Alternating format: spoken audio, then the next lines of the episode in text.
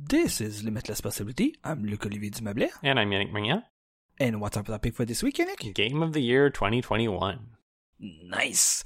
But before we start, we have some follow up. And as mentioned in the previous episode's follow up section, uh, this is our last episode for 2021. And we will have a small scheduling update because Yannick and I will be taking an extended break for the holiday season of 2021 2022. So, uh, in two weeks on January 2nd, when we are all celebrating the new year, uh, don't expect a Limipo episode because we are skipping that episode. We will be deploying a new episode on January 16th. Uh, as usual, we'll send an update closer to January 2nd to remind you that we're skipping that episode. But the first episode of Limitless Possibility, episode 175, will be on January 16th, not January 2nd. And that's it for our uh, scheduling update. Yannick, you have do you do have some follow up? Yep. Uh, so first, some follow up for episode 168 about my updated gaming setup. Ooh. I will explain a little bit later why I bought a PC for gaming. Uh, in oh, in you're la- teasing it already. in the last two Man. weeks. But um, I actually sort of uh, figured something out about my HDMI switcher that I did not realize before, and that is, uh, if you remember on that episode, I mentioned that I couldn't hook up my Mac Mini to the HDMI switcher because it wouldn't pass along the information about the screen resolution to the connected devices, and that sucked. Uh, and I found out that there's a switch on my HDMI switcher that actually enables this. Uh, so Oops. yeah, if I just press the button that labeled EDID, which I believe is Extended Display Identification, uh, the resolution information just carries over to the connected devices and they can do their uh, magic uh, themselves. The only problem is it doesn't actually seem to work on the Mac Mini. It only works on the PC. So I I haven't figured that part out yet. Oh. Um, but uh, at least I've made some progress in that front, and uh, it's made my life a little bit easier because otherwise, if it hadn't worked, I was short by one HDMI uh, port on my computer, and I would have to use VGA or something.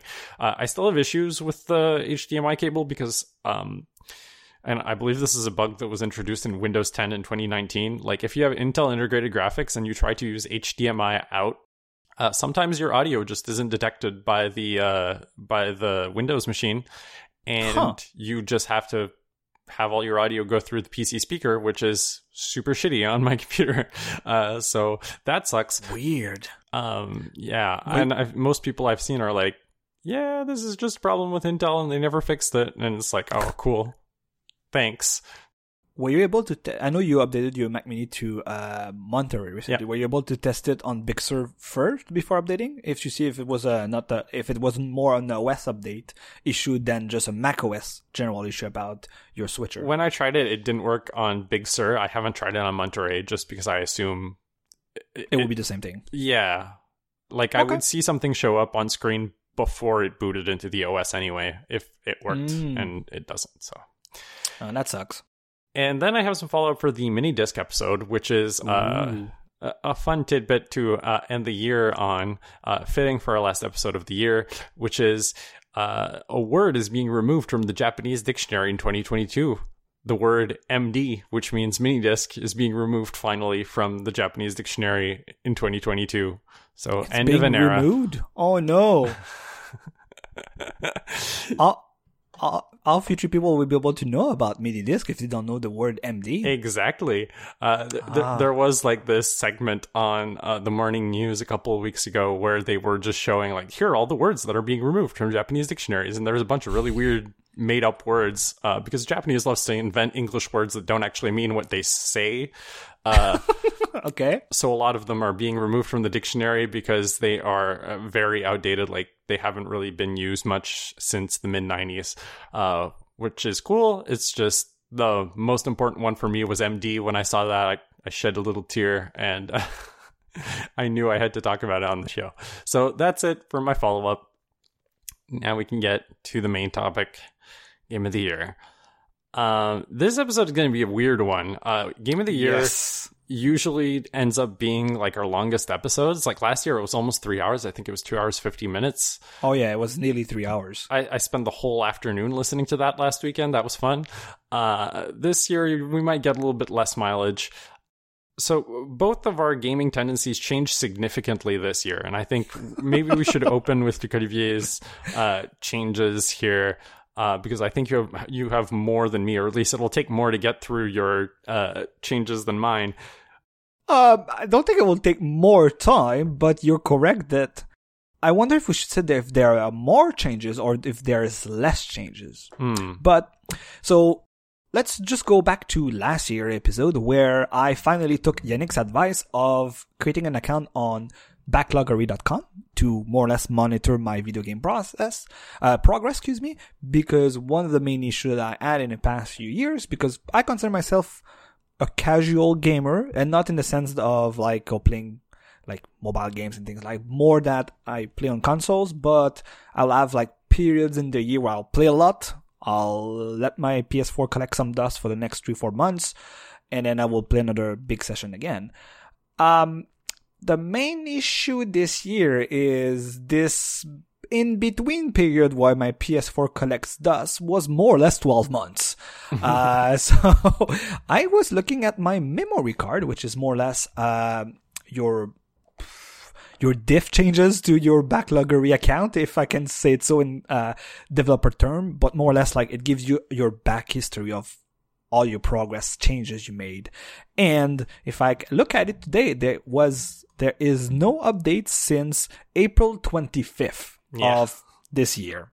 And that's when I and it's around uh, episode 160, which you may recall that was titled Optimize on Different Axes.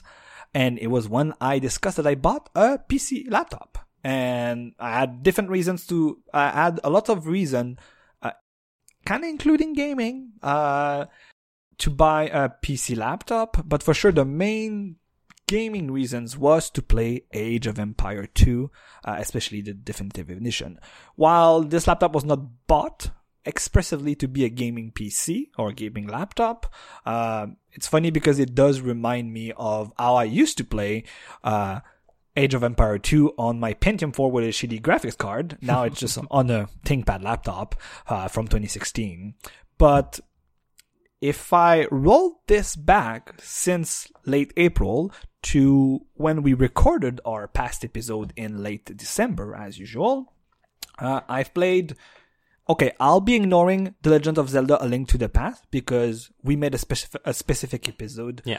uh, for that. Which did I? Oh no, I forgot to put the number. But you uh, It oh, should be one before or one after your PC episode. you're correct. It's one before. It's 159, waving a three branch around, which more or less explains what we think about the uh, with the game itself. But I won't name them because I want to keep the, the, the name of the games that I've played, ignoring Age of Empire 2, uh, for the future section. But I've played one, two, and three episode, three episodes, and then we're back to last November or November 2020 when we discussed Stadia, where I played Hitman Destiny 2, and well, again, we also have an episode for that, uh, literally right before uh, episode 151, which was our previous game of the year episode, episode 150. So I played three games this year. Nice. Uh, and one of them, I have to look quickly. One of them, uh, it's I picked up a game I played last for the fall 2020, uh, which I finally completed. So it was one of those games where I played around the, fall 2020 season. I dropped, and then during the all the season, I completed it finally. So uh, let's just say that at least my breakdown pro- my breakdown uh, index on backloggery is close to being neutral. It's at minus ones, so I guess it's good for that uh, compared to the year before. But yeah, I didn't play too much game this year, and I don't think there's like I was in preparation for the show. I was talking with Yannick, especially offline, just before we press record today, and I was like trying to find a real reason, and I didn't came with any. I just didn't feel I wanted to play any games. Um, one thing I was thinking this year, the, in the preparation for this episode, though, is compared to what happened with the PS4, where I think Yannick, you bought yours. I always forget, and I it was you, a year after launch. The year after launch, and I think I did two years after launch. I think I waited a year after you to get my PS4, and my thinking this time around with the PS5, with the next gen, was to say, you know what? Uh, I felt that the PS4 Pro launched quite, I think it launched maybe a year after I got mine, my normal PS4, something or 18 months after. So I was not really in the mood to change it already. But as with the rumors that we saw in the past 18 months up to the launch of the PS5 last year, we knew that a lot of the performance of the PS4 Pro would be still available or even better with the PS5 while playing PS4 games. So my thinking was not, hey, let's buy one at launch, but I don't want to wait two years after the launch to buy a console. And I kind of realized, again, we discussed this year, there's a lot of things that impacted, especially uh, the chip shortage because of COVID, meant that getting a PS5 still this holiday season is kind of crazy. Like it's, if you're getting one, uh, lucky for you. I have colleagues at work that I spent the last two or three months trying to find one. Uh, some of them were lucky.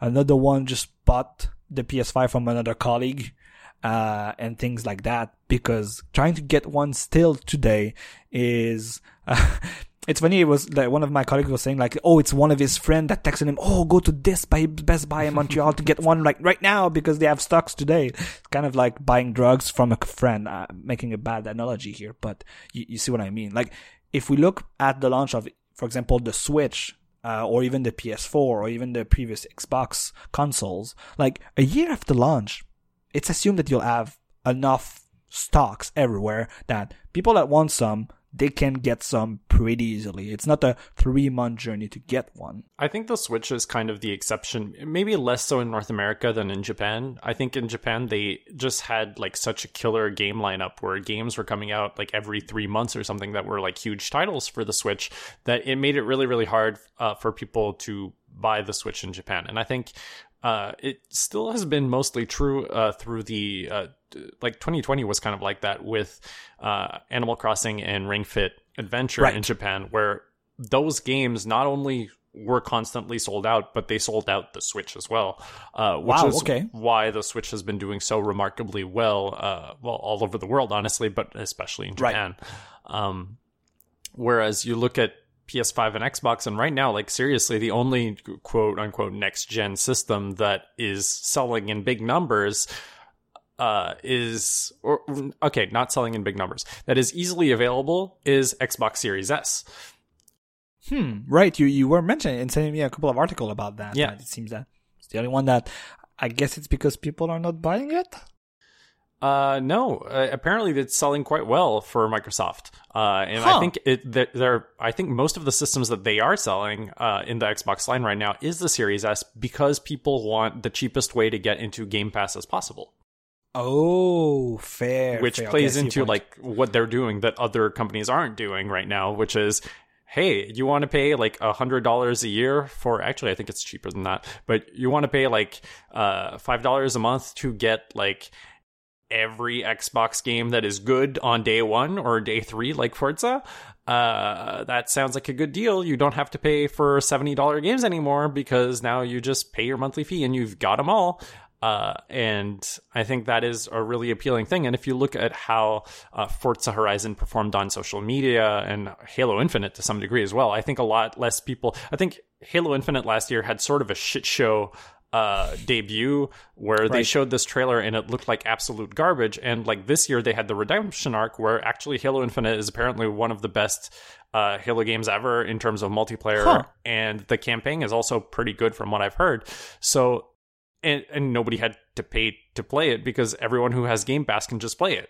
So I guess like if you look at straight up sales numbers, Halo Infinite probably is gonna isn't gonna do so hot, but everyone's played it who has an Xbox anyway and a PC. Uh, and the same goes for Forza. It's it's causing these big gaming events in the community that you usually only see like once a year for like Final Fantasy VII remake or uh, Last of Us or stuff like that, where everybody is playing the same game. Well, now there are a lot more of those because. Uh, game Pass is just something that is such a good deal that you would kind of be stupid not to sign up to it.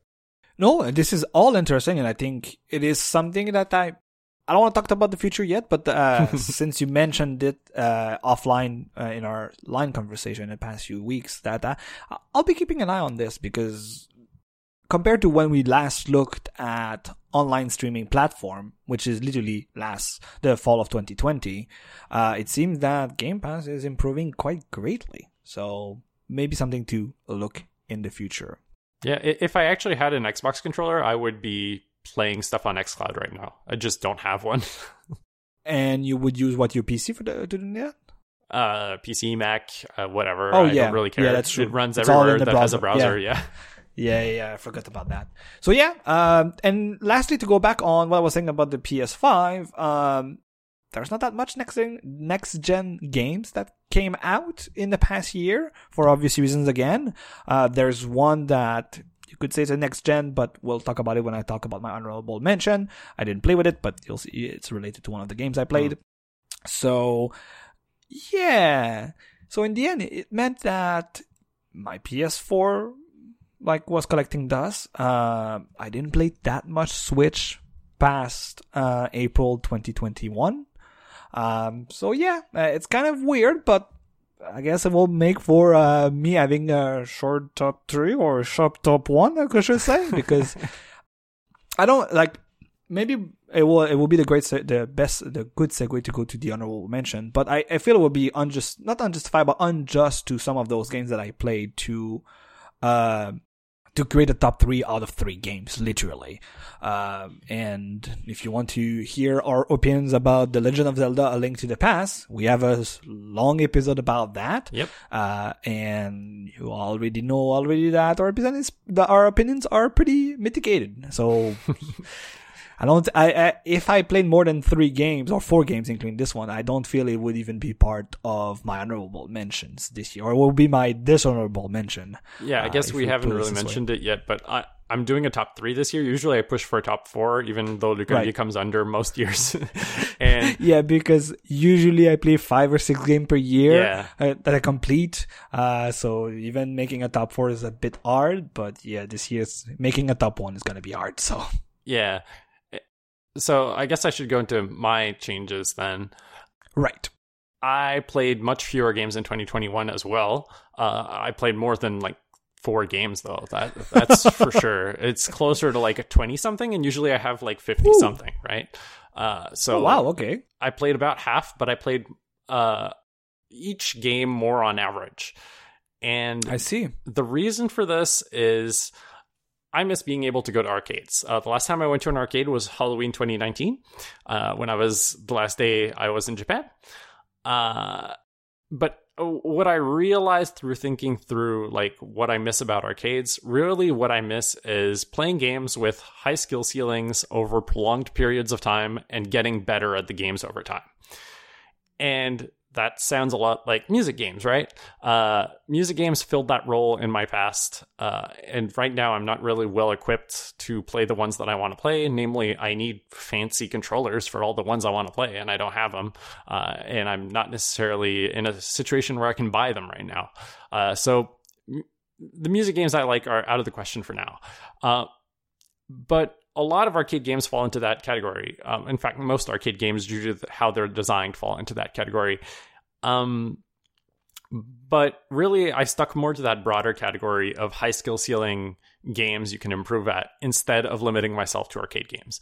Uh, that said, arcade games are pretty good for this because they're fairly easy to integrate into a busy lifestyle because they were designed from the start for short uh, ah, short play sessions, uh, which usually top out around 15 minutes. So if you've got a short amount of time to play games, arcade games are great for that.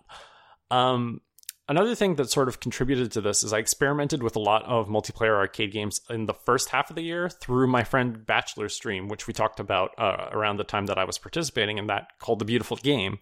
And that was uh it was about weekly, uh, where we would nominate our favorite multiplayer games, and we would hold a tournament for that game between ourselves every couple of weeks, right?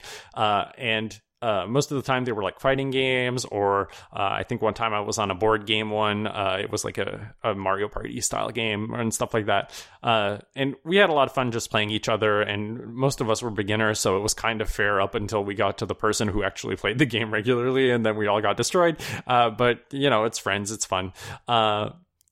So because of that, and playing around with these games a lot. I started pushing more heavily into fighting games. Uh, my friend Marina has a fighting game Discord where everyone is just really nice and wants to chill and play fighting games regardless of how good we are. And uh, that has been a huge uh, thing for me where I just have this group of people I can just ping any time of the day and just say, You want to play Street Fighter 2? You want to play uh, Vampire Savior or whatever? And we can just play fighting games whenever and not have to worry about playing sometimes the inconsiderate strangers that you can find on Fightcade. Uh, so, um, but yeah, so in general, the theme you're going to find through a lot of the games that I've played this year are games that are meant to cause level ups in my head, not level ups in my save file. Huh. Interesting. Yeah.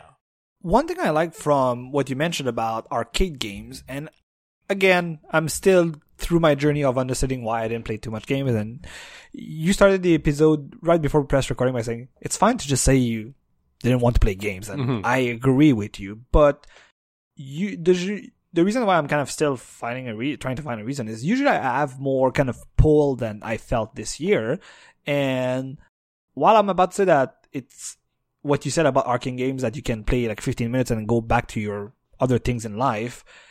I kind of felt I needed that more, but then I look at some of the games I played, my playtime through them, and I realized that I played like games like multiple hours in a row and then just left the laptop or left the console and then went on something else. So it kind of a bit of dissonance in my thinking right now. Hmm. But I really enjoy what you said about like having like 15 minute burst of I play a game, I go do something else. Like also can be just to blow up some steam and like really really change your your mindset.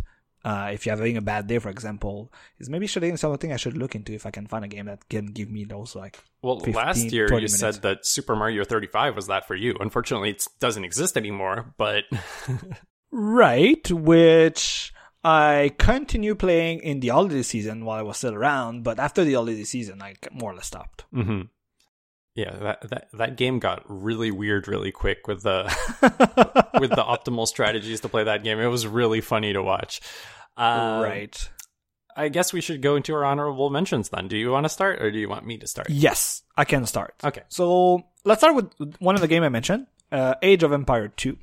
Uh, I am currently looking at my stats uh, on Steam, and I played 32 hours of it.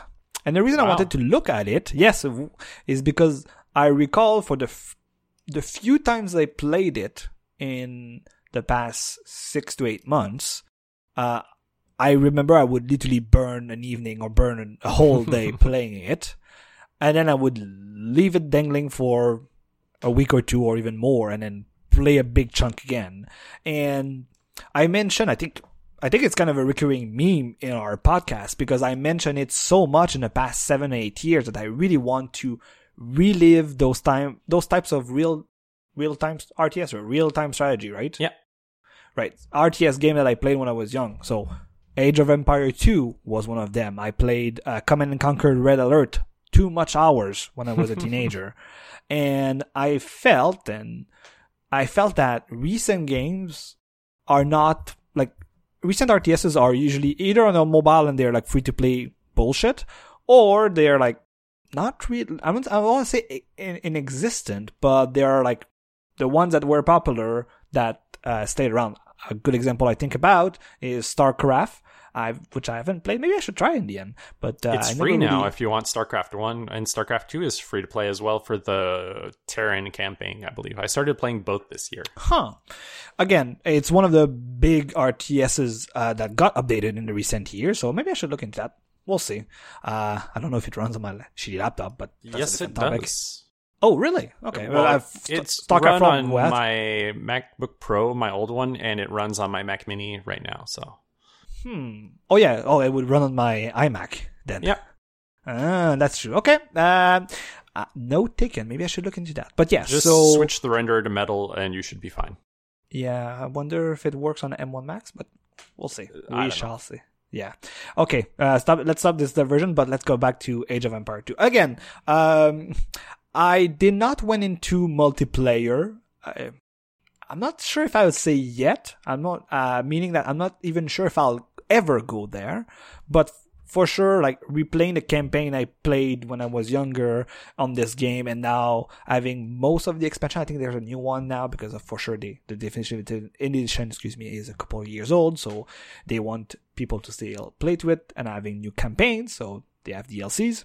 But overall, it, it really achieved the goal I wanted it to be. Is I love Age of Empire 2 dearly.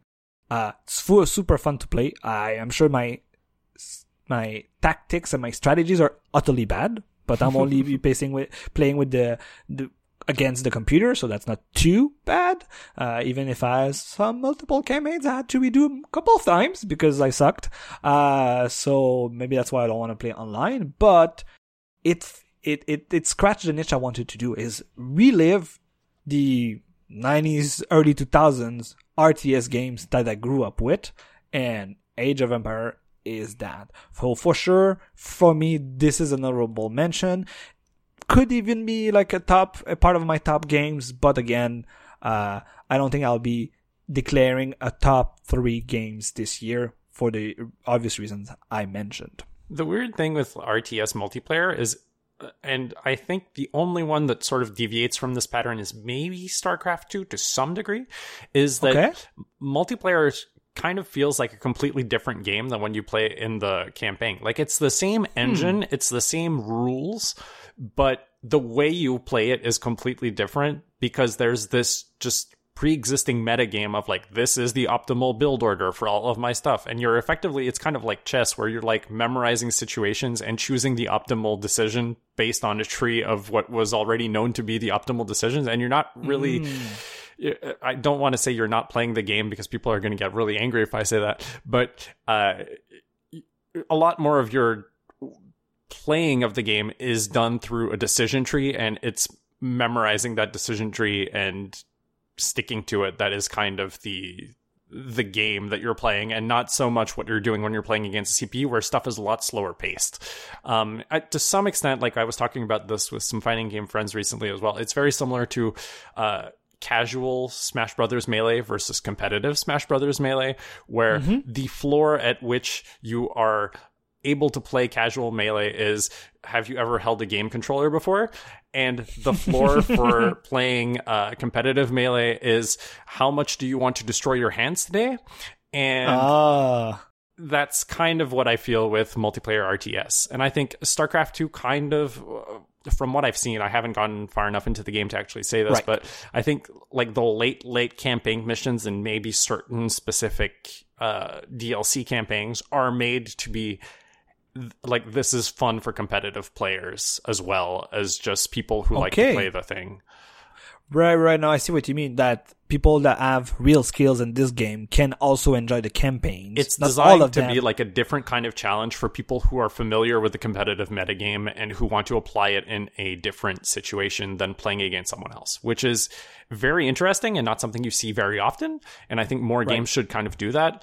Uh, but you rarely see it in the RTS genre. You usually just see like, here's the campaign, and then good luck leveling up enough to actually be able to play multiplayer.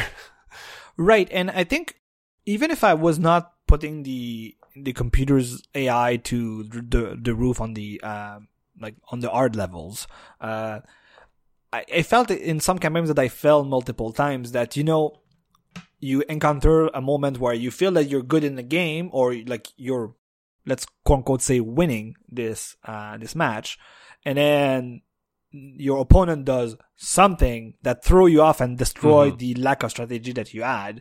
And to start exploring that, I realized that I'll have to go into the deep section of YouTube, try to find uh, like strategy guide and things alike, where you spend three hours watching YouTube videos for and I say three hours for like three videos at most or two videos because those videos are quite lengthy. Yeah. And I did not went there yet, but sometimes my YouTube recommendations are kind of slowly popping those up and I'm like tempted to start watching those. Uh, yeah. Maybe I'll do, but, but yeah. So it is nice after literally nearly a decade of me saying every couple of months, I really wish I could have something to play Age of Empire 2.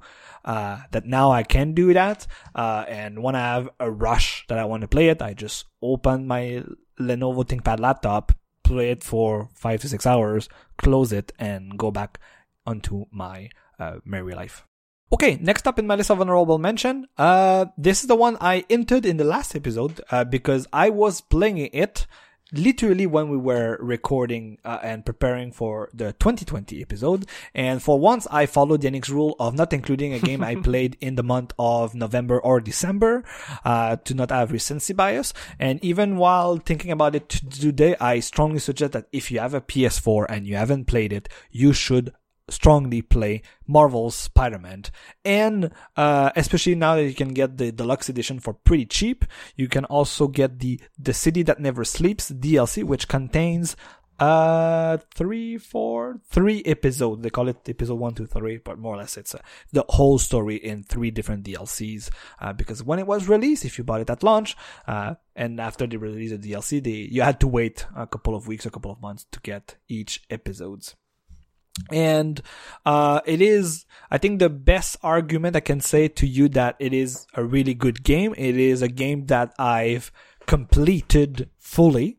Uh, I think I'm looking at here. It's not only beaten. I consider for it myself that it is completed. So it is an open world game where you're more or less Peter Parker playing Spider-Man in a different universe from the MCU universe. You'll see it's a, a bit of an older, uh, Peter Parker than compared to the Peter Parker we see with Tom Holland in the movies.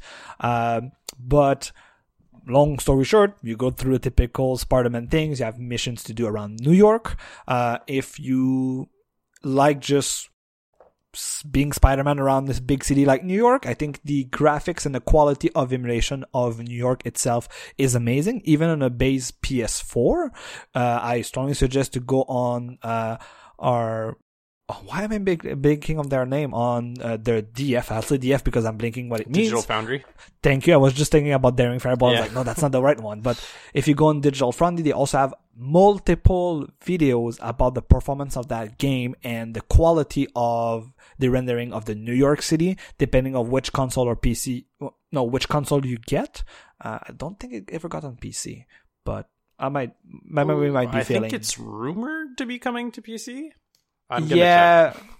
But I, I recall it. I recall one of the videos that were amazing is the the reflection, the way yes. I guess it's more the PS4 and even even the PS5 running this game, and especially with the new edition, which is uh Marvel Spider-Man Miles Morales. I yes. didn't take note of the name, but I think it's that, uh, which is considered by a lot of people that are lucky enough to have a PS5 and have played it to be kind of a 1.5 game, not a full new version of this game.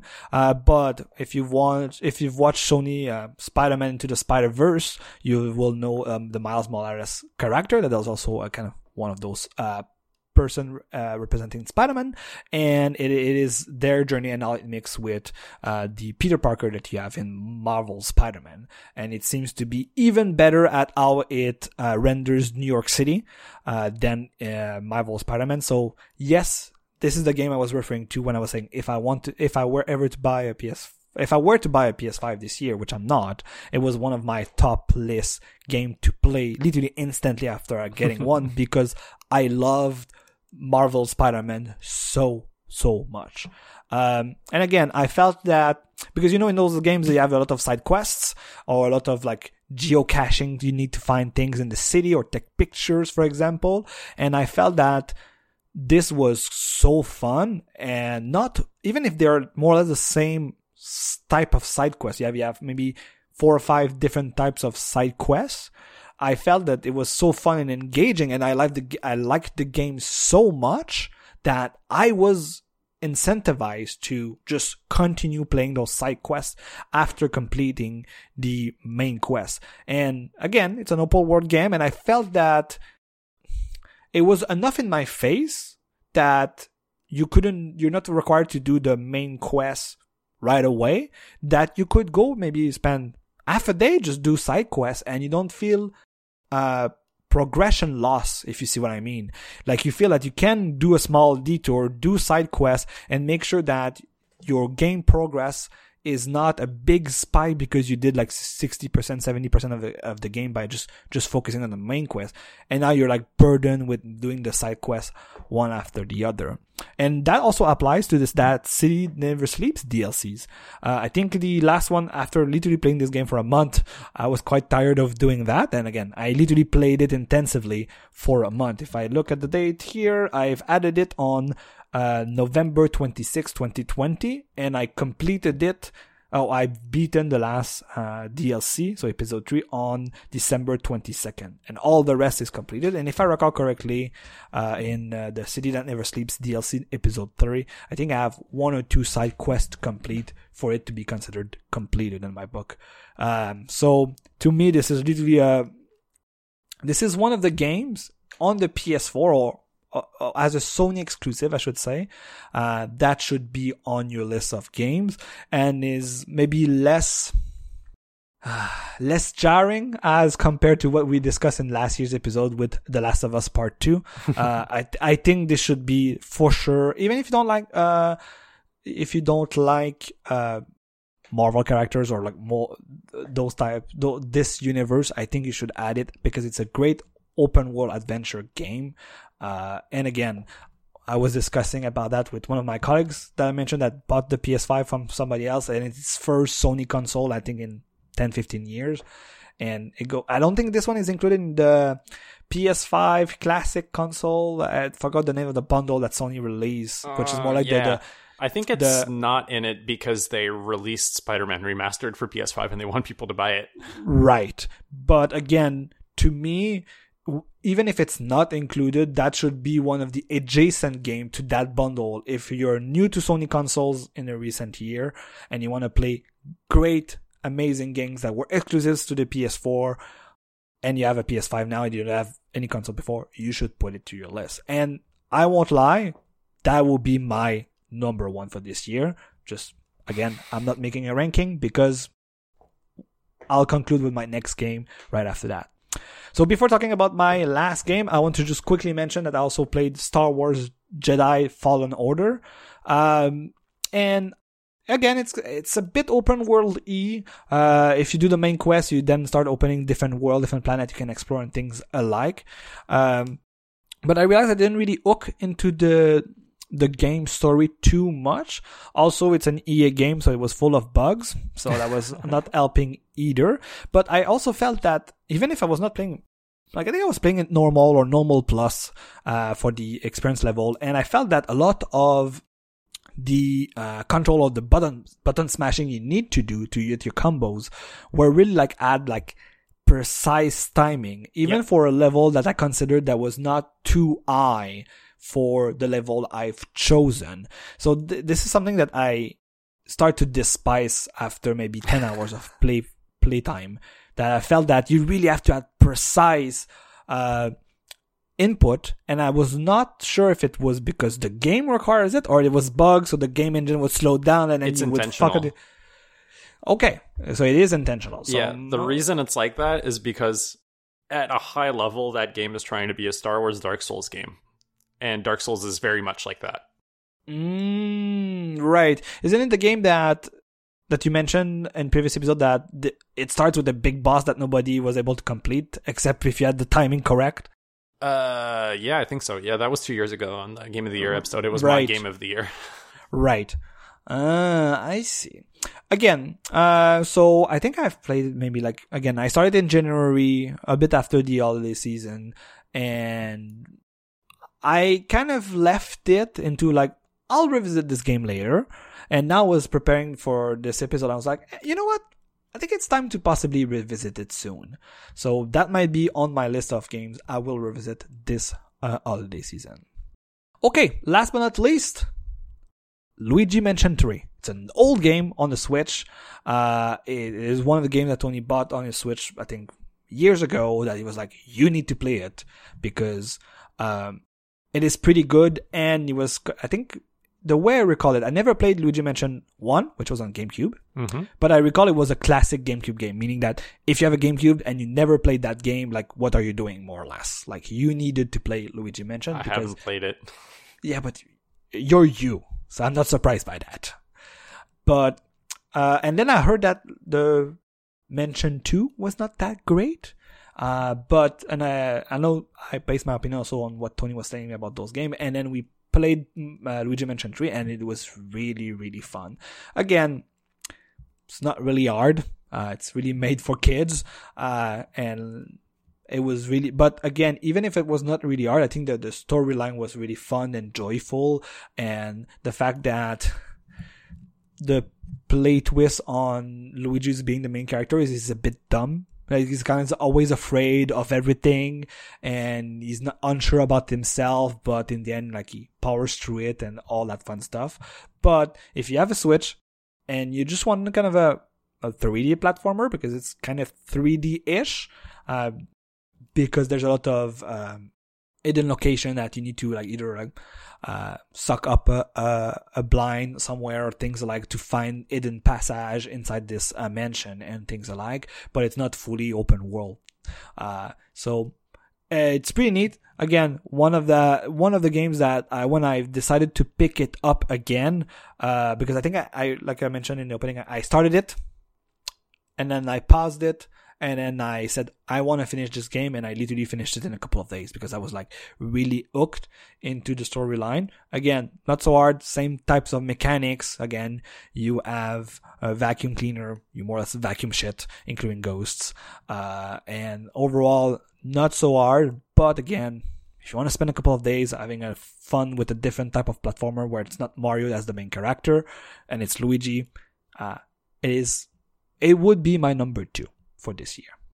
I guess I kind of made my honorable mention in my top three at the same time, but nice. uh, that's kind of what I wanted to say for uh, this. So I guess for the rest of the episode, I'll let you the mic because, as mentioned, 2021 was pretty light on gaming for me.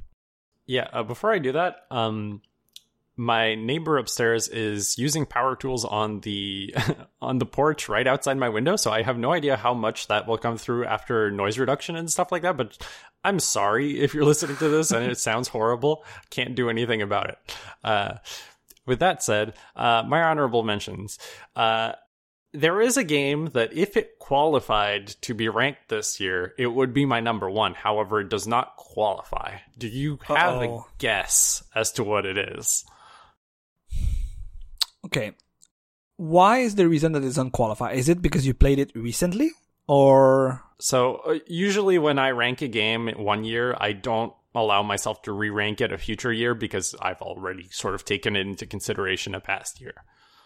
Oh, so it's a game you played in the past. Yes. Hmm. Gran Turismo 2. No, that was last year. Uh, we had it in honorable mentions last year. I mean, it, it oh. could it could be in the list every year because it's fantastic. Right, but, but, I thought you played it a lot again this year. Uh, kind of, yeah. Actually, I, I guess. Okay, but like I. So that so my my bet was my guess was not that bad then. No. Okay, so we've done uh, is it one and a half episodes about this game before? Um, I'll, just say it. It's Apex Legends. Apex Legends oh, is why? unquestionably my most played game this year.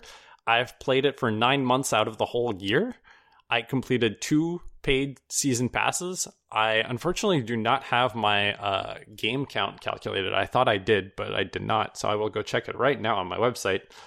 Uh, um, Okay, wh- while you do that, maybe can you explain why you don't want to possibly re-rank it? Because now that you mention it, I would be okay to diverge from a quote unquote set of rules because that to me would be one of the good example where you revisited this game this year and find found a new passion, a new interest in it that could be worth reconsidering where you rank it in the past. So I've played close to like 500 games of Battle Royale this year, and and like 300 games of arenas uh, wow. throughout the year.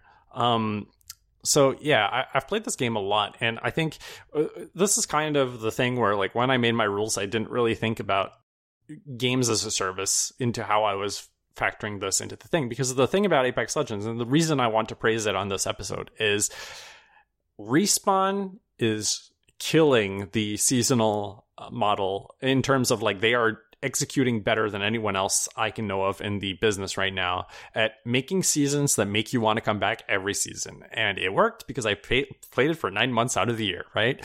Uh, they are doing a killer job. Their weapon design is amazing. Uh, so this year they started uh, basically like for people who don't know apex legends is based on the titanfall series and titanfall was a first person shooter that had basically all the weapons that are in apex legends and this year they finally finished porting over all of the uh, Titanfall weapons into Apex Legends. So now they're designing new weapons, and the way huh. they're coming up with these new weapons is doing crazy shit that no other battle royale game is doing. Uh, so they made the Rampage uh, gun this year, which is really interesting. It's a gun that shoots very slowly by default, but if you have a frag grenade, I believe, on hand as an item, you can charge it into the weapon and it shoots like twice as fast. Uh, it has higher accuracy and all of that stuff. So it just turns your items into resources that can be expended as a weapon. And that's a really cool idea that you don't really see. Uh, I think the latest season weapon, which I don't remember the name of because I'm not playing this season, uh, is a dual ammo type. So you can pick up two different colors of ammo for the weapon, and uh, it's just more versatile in that way. Huh. Uh, and they're just playing around with these crazy ideas, but they're not not limited to that. So the maps also change every season. Uh, there's at least one big uh, new map uh, point of interest that changes every season on at least one map. So while the map design is very good in Apex Legends to begin with, it changes over time and you have to sort of learn new things. It's not just like you have this legacy skill of I've played this map for five years and now I'm the best on this map. Uh, you, you do actually still have to adapt to things. And sometimes they have events where you can play the original version of the map and see how far it's come. And that was really interesting. Uh, they were doing the game's anniversary event and you could play the original map on the original design. And it was very different from how it plays today. Uh, and in many ways it's better today because it has a lot of stuff that was bullshit patched out. Uh, so it's really cool. I think Respawn is just doing a phenomenal job. And I think one of the things that they do really, really well is if you are on the lower half of the ranked ladder, they optimize for fun above everything. You will have fun if you are not very good at Apex Legends most of the time you play. Uh, I think there are valid hmm. concerns if you're a higher end player or competitive player. Uh, they have been very slow to react to uh, balance issues and stuff like that on the high end low end doesn't matter. It's just tons of fun all the time. And I love it because of that. And I really just encourage, like, even if you're not a fan of Battle Royale, first of all, arenas exists now which just makes you uh which just gives you this 3v3 competitive multiplayer deathmatch game you can play uh with the same guns and the same stuff and it's fantastic i i mean i played half the time in that mode uh so i i don't know it's just I, I can't recommend this game enough. The heroes are really cool.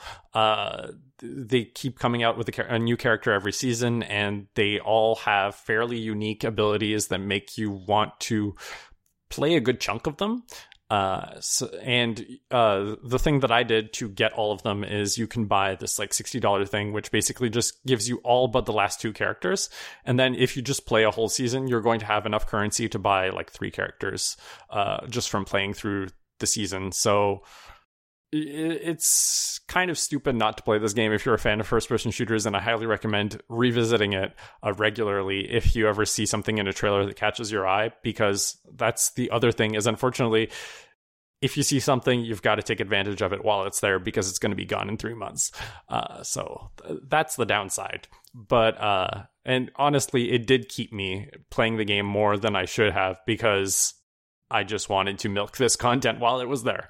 Uh, so th- that's the the the downside of this approach. But otherwise, this game is ton of, tons of fun. And I think if you played it around launch like me, and you thought this is a great game, but not great enough to take my attention away from other games, uh, it's gotten really fucking good, man. And uh, I give this a five star rating.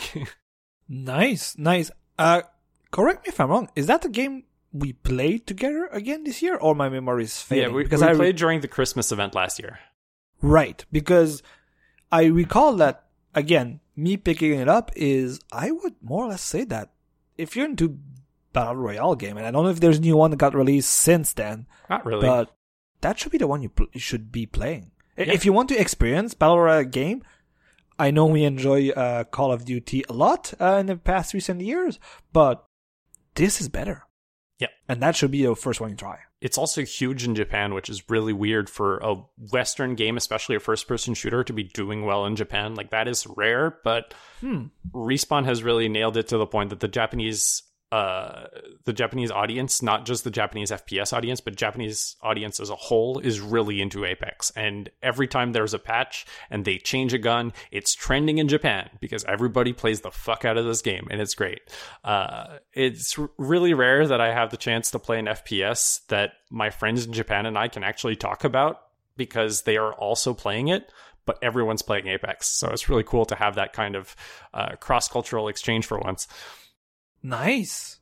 Uh, next game is really funny in context of I, I, mean I didn't intentionally put it after this uh, after Apex Legends but it, it's kind of the father of online gaming on consoles so it's kind of funny in juxtaposition and that is Phantasy Star Online episode 1 and 2 which I played on the hmm. GameCube.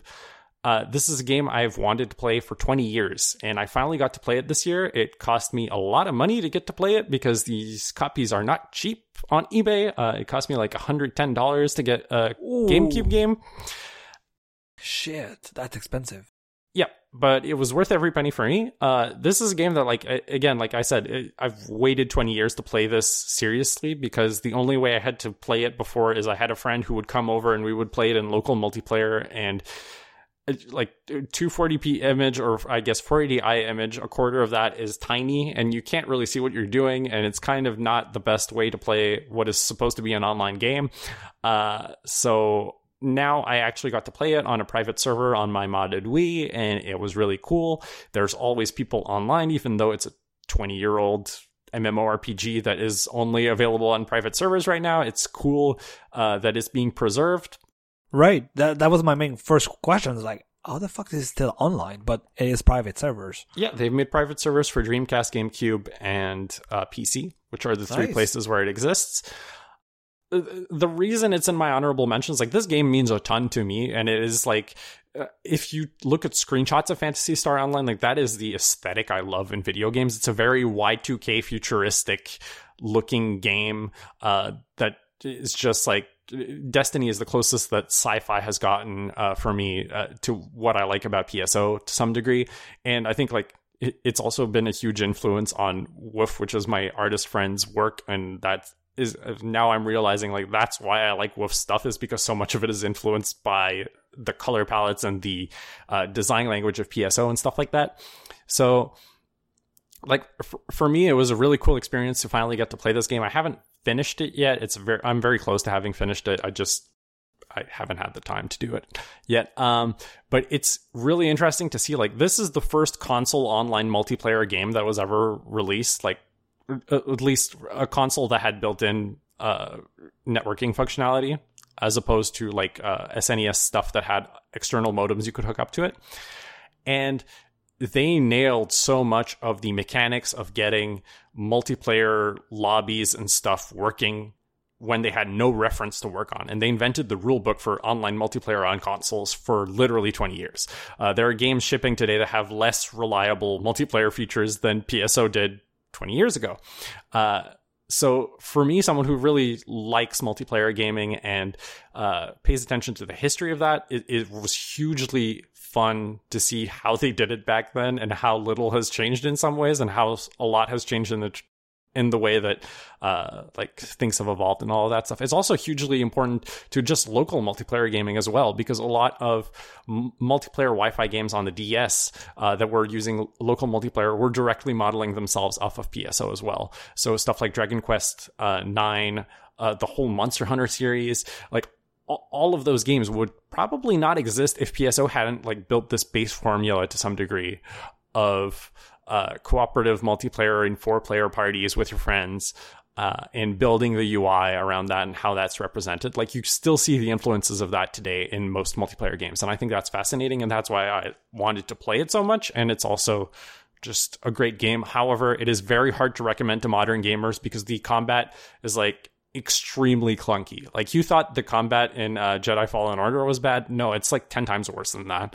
Uh, so it's like, it's extremely clunky. I put up with it because I played the game before. I, I knew what to expect. Otherwise, you should just go play PSO2. Uh, PSO2 has much more uh, standard combat and it's free play, so you don't really have to worry about that. It's on PC, PS4, uh, Switch via streaming if you're in Japan, and uh, Xbox, I guess. Uh, so P- PSO2 has a lot of the same ideas as PSO1. They're just done in a much more modern formula, and I can recommend that to people. And I have played that for hundreds and hundreds of hours as well, so uh, I can say it's fun. Uh, but uh, g- getting to experience PSO episode one and two this year uh, was a big highlight. I want to mention one VR game uh, very quickly, Ooh, and then I'll true. go to my big disappointment uh, because I haven't played very many VR games this year, but I played one that was fantastic. It's just not fantastic enough to break into my ranking this year, and that is Wipeout Omega Collection, which I got for free through uh, PlayStation Plus. This is a collection of three Wipeout futuristic racing gamers, uh, racing gamers, racing games from the PS3 and the PSP that were ported to PS4 and were given a VR patch. And this is absolutely fantastic.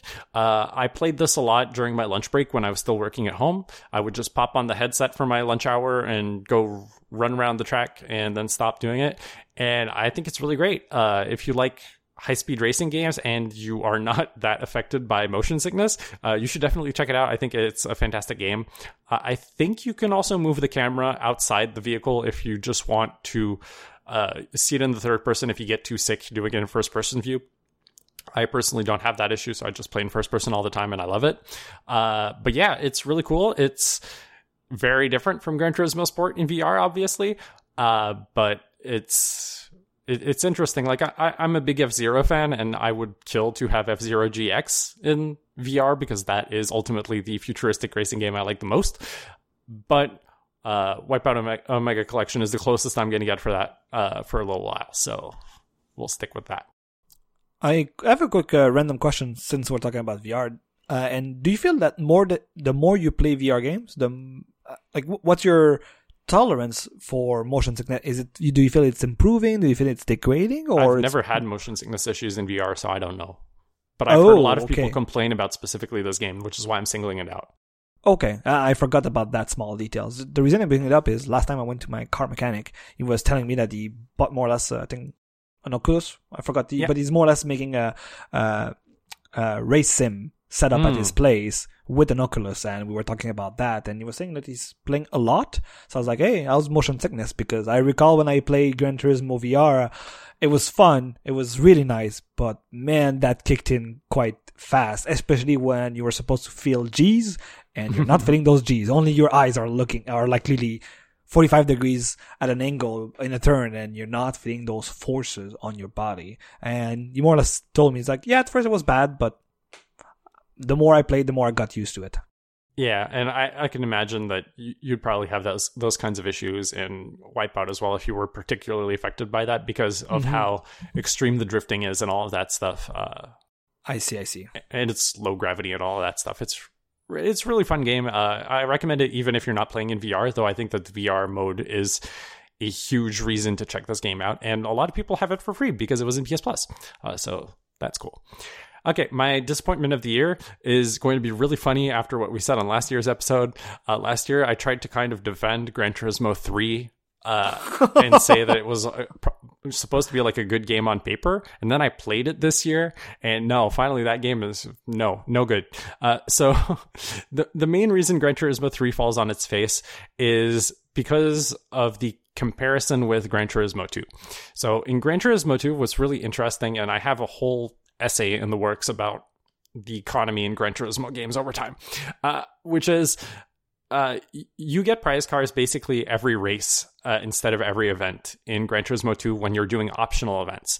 And what this means in practice is you will get all of the cars to beat the game just from playing the game. You don't actually need to buy anything, uh, which is sort of a two uh, double-sided sword, right? Or a Right. double-edged sword, where it's cool that you don't actually have to worry about buying any cars to beat the game because you can just coast on those cars. And it's an enjoyable experience if you just play Gran Turismo using those vehicles that you win from events to beat the game. Like there's nothing wrong with that. The problem is part of the joy in Gran Turismo 2 that you want people to experience is also actively making choices about what uh, cars they're buying and uh, developing a relationship with those cars that is unique that other players playing Gran Turismo don't necessarily have with those cars. And when you're being given all of the cars on a silver platter by beating the race, you are sort of giving people the path of least resistance. The good thing about this approach is that if you're someone with very little time and you want to do a playthrough of Gran Turismo 2, you don't really have to work hard for it. Uh, it's one of the easiest playthroughs in the Gran Turismo series now that I've played most of them in the last two years, right? Um, but Gran Turismo 3, I think they sort of noticed the issue with Gran Turismo 2 and they tried to fix it, but they fixed it the wrong way. Uh, and the way they fixed it is uh, with major economic balance issues. Uh, so there are no used cars in Gran Turismo 3. There are only new cars. So when you buy your starting vehicle, they are overall weaker and more expensive than uh, your starter cars in Gran Turismo 2. And you are going to get very limited mileage out of these cars. The early game prize cars mostly consist of other starter cars. They should have been cars that have comparable performance to the used cars that you would have had in Gran Turismo 1, so that immediately, like after you win your first one or two races, you're sort of back where you were in Gran Turismo 2 balance wise, and you can just use those cars and gradually grind out the events. Unfortunately, because they're starters, you're just stuck with another garbage vehicle that can't do much, and you sort of just have to sell it for money. A lot of the early game prize cars are also FR drivetrain starter cars, which sucks because a third of the events in the early game are drivetrain challenges, which means you can't actually use those cars for anything. Uh, so that is a massive oversight. Uh, and in practice, what that means is you have this really rough, really shitty early game grind to get out of beginner league. Uh, this is one of the things about how Gran Turismo 3 is structured is it has multiple difficulty leagues. And one of the issues with this design is they recycle a lot of events in each tier. So you're going to do like four FR challenges instead of one. And it really sucks because you feel like you're just doing the same shit over and over again. Uh, so it feels very, very repetitive. Also, fun fact the Japanese release of Gran Turismo 3 had even worse prize payouts at, in events than the international versions, and they tried to patch it to make it less grindy. No, it still sucks. Sorry. Oh. so, uh, like, yeah, uh, everything I said previously about when I was trying to defend Gran Turismo 3 is still true. Like, on paper, this is supposed to be a very good game. The problem is when you actually play it and you run into the game's economy. Like the early game is so bad that I can't recommend it to anyone. Uh, just skip ahead and go play Gran Turismo 4. It's way better. Uh, right. And I like like I'm saying, I'm working on an essay where I sort of go over how prize car structure and economy has evolved in all Gran Turismo games over time. Gran Turismo 5 Prologue, uh, funnily enough, is kind of an alternative take on what Gran Turismo 3 should have been, and it's way better. Uh, hmm. So look for that sometime in 2022. Uh, but yeah, I've become like obsessed with Gran Turismo economy now, so it's really fucked me up to play this game this year. this this reminds me. Wait, wait, wait, say this reminds me. Is the new Gran Turismo out already, or did I blank this out of my memory? Seven comes out in March. Oh, it's in March. Ah, yeah, yeah. Okay, so we still have time. Yeah. And it's coming. It's and they now announced that it's going to be on PS4 too, right? Yes, it's cross gen. Yeah, yeah, yeah. Okay. Are you ready for my number three? Yes, I am. Okay. My number three game is not technically a game, it's a ROM hack. Okay.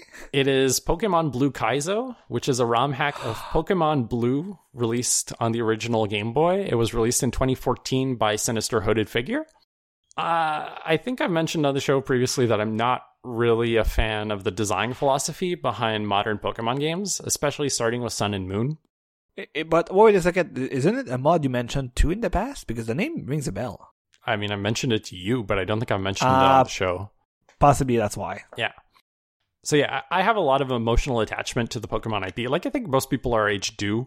Uh, it's just something we grew up with, and uh, it continues to be relevant. I was talking to my friend who works at the daycare at the English school here, and like kids are still way into Pokemon and all that mm-hmm. stuff. But right? I just can't stand the modern games. Uh, so uh, in the last year, I tried to do a bunch of different things to engage with Pokemon in different ways than playing the mainline games.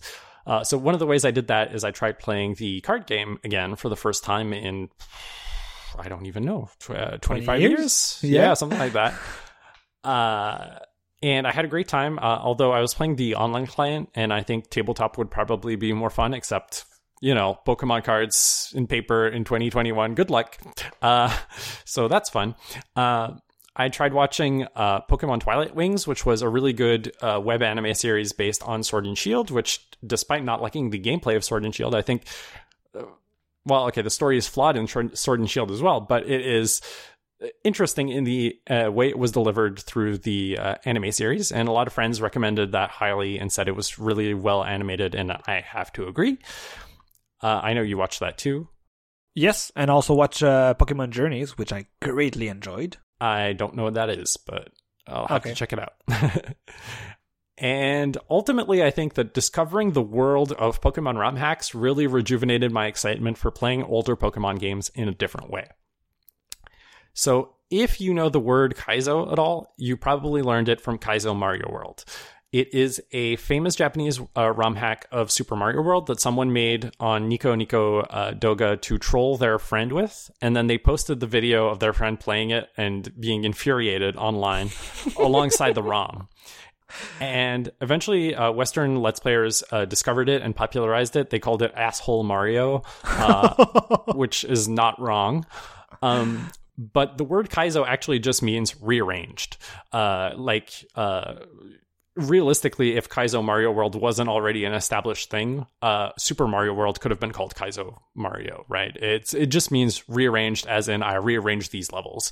Uh, But in the West, it sort of took a different meaning, which is intentionally punishing and difficult hacks and user created levels for various games, including uh, Mario Maker. There's a whole world of Mario Maker Kaizo levels, which are this very specific kind of level design that you see a lot of in Mario Maker. So naturally, you can assume that Pokemon Blue Kaizo is an intentionally pun- punishing version of Pokemon Blue, and it is really well done. Huh. Okay. So I'm going to list through a bunch of the changes in this ROM hack, and you can react accordingly uh, to the things that you think are cool. So all 151 Pokemon are obtainable through wild encounters or evolution. Trade Okay. evolutions have been converted to level up evolutions. So if you're playing by yourself and you don't have a link cable, you can just have them level up as usual. Enemy trainers have different teams with better type coverage and better movesets. Hmm. The levels at which Pokemon learn moves and evolve have been changed to make it easier to keep up with enemy Pokemon. Obviously, if the enemy Pokemon have fucked up move sets, you need to somehow be able to deal with it. And if you only have like Harden, like a Metapod, uh, good luck. um, maps are modified to be more frustrating to navigate, make trainers Oh, harder no. or impossible to avoid, and generally increase wild encounter frequency. Uh, one of the great examples from this is uh, if you remember Cerulean City, which is where the Misty Gym is. Up, if you go up north, there's like this whole path you can go all the way to Bill's house, uh, where you talk to him and the PC becomes Bill's PC and stuff like that. Uh, well, before you used to just be able to turn around on that route and get out of there. Uh, now there's a ledge uh, that you have to jump off. So you have to beat all the trainers to be able to go back down, which means you can't heal between the trainers. So you have to basically like win them all or black out and then lose half your money, uh, which does increase the difficulty. I can attest to this. Uh, but there are a lot of routes like this. Uh, revive items can only be used outside of ba- battle. So if a Pokemon dies mid battle, you can't do anything. Uh, I think Ouch. uh, later hacks by this person just disables all items in battle, I think. uh, and I think the last one that is kind of a spoiler, but not that much, is that the Elite Four have Pokemon above level 100 while you are stuck at the level 100 cap. What? Above 100? They go all the way up to 125. What? Yeah. Oh, my which is something goodness. that has always been in the game by the way it's like I remember doing it with my game shark in uh in pokemon gold like you can actually just set the level of pokemon up to 255 it's just when you level up it wraps around to 100 like it does like an Ah. integer overflow and then it goes all the way up to 100 I see. Uh, but nothing prevents you from putting them on the enemy team because the enemy team Pokemon never level up. Uh, so that's a thing they can do. Uh, and it's actually kind of fascinating what the approach to difficulty balancing in this game has been. So, moves that were too good were either removed from movesets altogether or they were pushed back to a much, much higher level. So, sometimes attacks that are too good at the early game are pushed until, let's say, level 40 or level 50, or actually, late game in this game goes all the way up to 100 because you're going to be facing 125 Pokemon at the end. Uh, so, they can get pushed fairly late. Um, Pokemon that are too good, uh, in Gen 1's case, this is psychic types, are made only available late in the game, so you can't cheese your way through the game. Uh, I believe there are even some psychic types that you can't get until after you go to the Mewtwo cave after you've beaten the game, right? Because they really don't want you to use these Pokemon to get an easy way through the game, which is really funny. Uh, and I think the other thing that's really fascinating about this game, and I think that's the thing I appreciate the most about the game, is it tests not only your knowledge and mastery of base Pokemon battle mechanics, but even Gen 1 specific bugs and exploits. Uh, I did not realize back when I was a kid, when, when I was playing these games, these games were janky as fuck. uh, this is still the case. Like Tony is playing the new uh, Diamond and Oh yeah, is BDSP is a shit show. Yes. It's horrible.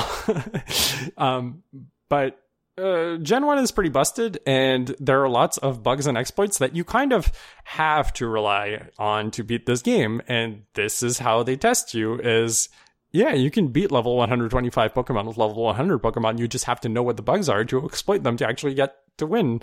Oh, really? Oh my goodness. And it's not like it's not bugs in the case of like I use this bug to walk through the wall and skip this trainer. Like that's not what I mean. I mean there are bugs that you can use in battle to uh let's say stack more boosts than you're supposed to to your stats. And you can use that to actually like you're still doing the battle and winning the battle. You're just doing it by exploiting the bug with the boosting uh the stat boosting moves uh in the game and stuff like that. So it's really cool. Uh, speaking about my personal experience with it, uh, so there are lots of people in the Pokemon community who do uh, Nuzlocke runs or special restriction runs. I'm just trying to beat this game standard, right? And I think it's suitably difficult, but not too hard in a standard playthrough. Uh, what I find fascinating is uh, I used to play Diamond, Pearl, Platinum competitively online, and that is where most of my mechanical proficiency with the battle system in Pokemon comes from. And if you just look at how the games have evolved since then, that's sort of when competitive Pokemon reached a certain level of maturity, and most other games just build off of the foundation that the Gen 4 games had. For example, when uh, X and Y came out, I jumped back into competitive Pokemon, and the only real change I had to know about was Mega Evolutions now exist. But the rest of the mechanics of Pokemon battles was effectively the same as the Gen 4 games. That's not true with Gen 1. Gen 1 is fucking different, man. Uh, so I was definitely like rushing and learning on the job, like, how is this different from what I know to be true in the Pokemon world? And it's been really interesting to learn about how janky and broken Gen 1 games really were. And ultimately, it feels really refreshing to be playing a Pokemon game that tests your mastery of the game's mechanics through the entire game. Usually with Pokemon, like if they test your mastery of mechanics at all, it's usually like in the weird third version that they ship, although they don't do that anymore, but it, it's usually like left to the post game content in the third version of the game where uh, you can go to stuff like the battle tower and face off against Pokemon uh, Pokemon trainers that are specifically made to challenge you in a way that the rest of the game does not. Mm-hmm. Uh, or you play multiplayer uh, against like really good people, and that's how you develop your your uh, your knowledge of these mechanics. But otherwise, like in the main game, there's nothing really that requires that much effort to actually beat the game. Like you, it's kind of funny that like Pokemon games have been adding all of this stuff to make uh, the grinders really happy that they can see their EVs and their IVs and all of their hidden stats and stuff in game. Now it's like cool. I don't have to reverse engineer my stats anymore. But you don't need that to beat the game. It's just there. Um, and th- in this game, it actually matters. You actually have to care, and it's really funny. And I, I don't know, for it, it's such a refreshing experience that I think if you like those old Pokemon games, or even if you don't like, because I, I don't, I'm not even that big of a fan of Gen One Pokemon to be honest. If you're just looking for a different way to experience these games and you want to be entertained by how stupid some of these things are, uh, it's really funny and you should play it. And I had a lot of fun playing it. Nice. By the way, uh, so I guess because it's a ROM app, you played through an emulator. Uh, no, actually, I bought a uh, a flash cart for my Game Boy to play this, so Ooh. I'm playing on the Game Boy Light. Nice, nice. Okay, so you have the the real experience. Yeah. Nice. Just like I the old to, days. I need to find where my old Game Boy Color is. I I used to have the uh the, the purple translucent one. Yeah, the atomic so purple one. Yeah, it was pretty neat. So I'm sure I don't have it with me. So it's either at my parents' place or with my brother. So I need to find this. Are you ready for game number two? Yes, because uh, I, I hope that uh, it's the only left field game. I think the number three was pretty left field, but it's pretty interesting.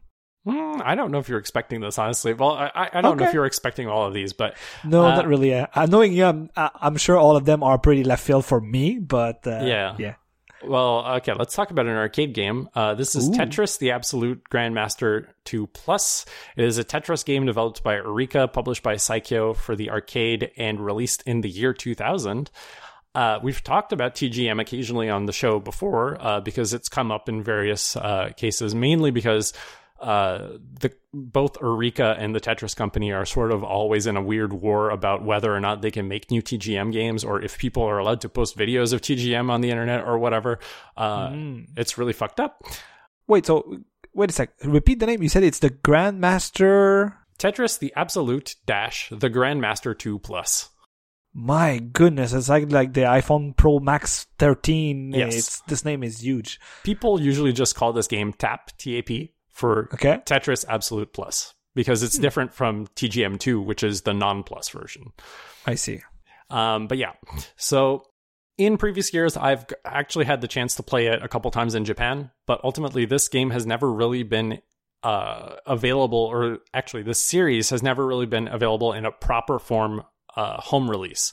And they've been trying. Like, honestly, like every couple years, uh, Arika has either tweets about we're trying to make a new arcade version, but we can't get the Tetris company to sign off on it. Or we're trying to make a home version of TGM, but we can't get the Tetris company to sign off on it. So it's like, it's very complicated to get a new TGM made because the Tetris company is very strict nowadays about how gameplay mechanics are implemented in Tetris games. And a lot of the things that make TGM fascinating do not comply with these rules. And these games were made before these rules were in place. So they can't really release a new TGM game as long as the Tetris company forces people to abide by the Tetris guideline, which is the legal document that says what a Tetris game actually is. Huh. Yeah. What also sucks is Arika is an old Japanese company, and that means that they are very allergic to the idea of emulation and replication. So they have uh, anyone who has tried to create like a fan game recreation of TGM in the past has been hit with legal threats from Arika, and they have actively gone out to emulators and said, "Please do not support our games in your emulators." Oh, and shitty. usually when people ask them about like, uh, "Hey, you should make TGM available through uh, emulation because." There is a large portion of people in the West who love your game and cannot play it, and all of the arcade cabinets that exist for this game only exist in California. Uh, they their response to that is cool. You should go out to California. oh, really? Which I guess they realized sometime in 2020 maybe telling people that in the middle of a global pandemic isn't a great idea. So, wow. M- mysteriously, sometime in 2020, TGM1 and TGM2 Plus became emulatable in MAME again. I, I still don't know how this happened or why this happened, but that's my speculation as to what happened. Well, wait, but like the company would go to like emulation developers and say like, make sure our game doesn't run in your emulator. Yeah, because of how arcade games work, you usually have to build support on a per board basis because each arcade game has their own board. Uh, right, right, okay. So for older games, you sort of don't really have a choice but to add specific support. And they're like, if you add this file to the source repository, you're going to be in big trouble. So usually people comply. Ah, okay, I see. But yeah, anyway, uh, sometime in 2020, uh, they added support in MAME. I didn't know about this until early this year. So I have missed out on like a year of TGM.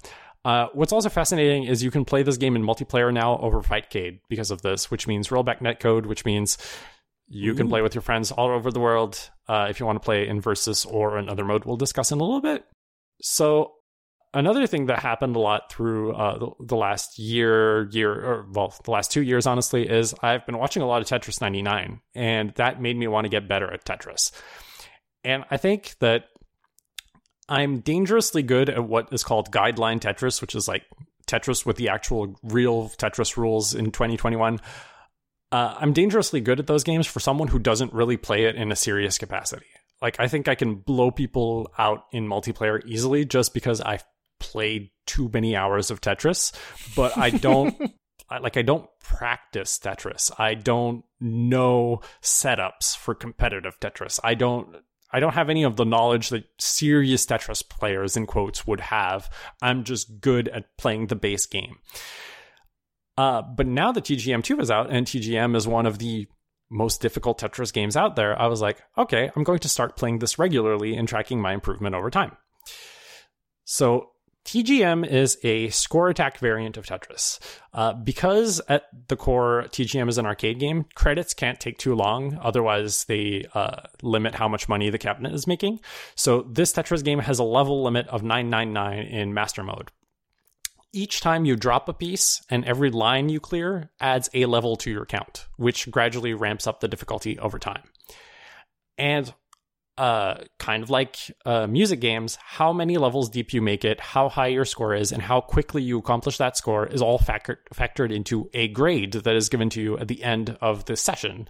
Uh, so the scale goes from 9 to 1. f then after it's S1 to S9, then there's Master, then there's Grandmaster Green, and there's Grandmaster Orange. Uh, by the way, Grandmasters, there are like single digits, I think, Grandmasters, or maybe it's double digits now, but it, in the world, there are very few Grandmasters this is an absolute br- absolutely brutal difficulty curve that tops out at instant gravity which means the piece is already down at the bottom of the screen when it drops and 3 pieces per second What? Yeah so my adventure with normal mo- normal mode did not take me very long to beat. I think it took me like a month to beat normal mode for the first time. Uh, it has a less strict difficulty curve and it has a 300 level limit. Uh, and before I used to have like I, I used to die in like the last couple levels, and now I can consistently beat it every, every time. Uh, normal doesn't have grades, unlike anything. So if you're approaching TGM for the first time, you should probably play normal mode. Uh, TGM one normal mode, like anybody can beat it if they've ever played Tetris before, and TGM one, uh, TGM two normal mode, it's like if you're good at Tetris, you're going to get it very quickly. Master mode is the main mode. This is the one that is ranked and everything and uh, has the grades and is very difficult. My current master mode high score at time of recording is a grade 3. I died at level 366. I didn't actually know the mechanical details of what level 366 meant until I actually looked it up. And apparently that means that my top speed is 4G, which means pieces go down four rows per frame when I'm playing.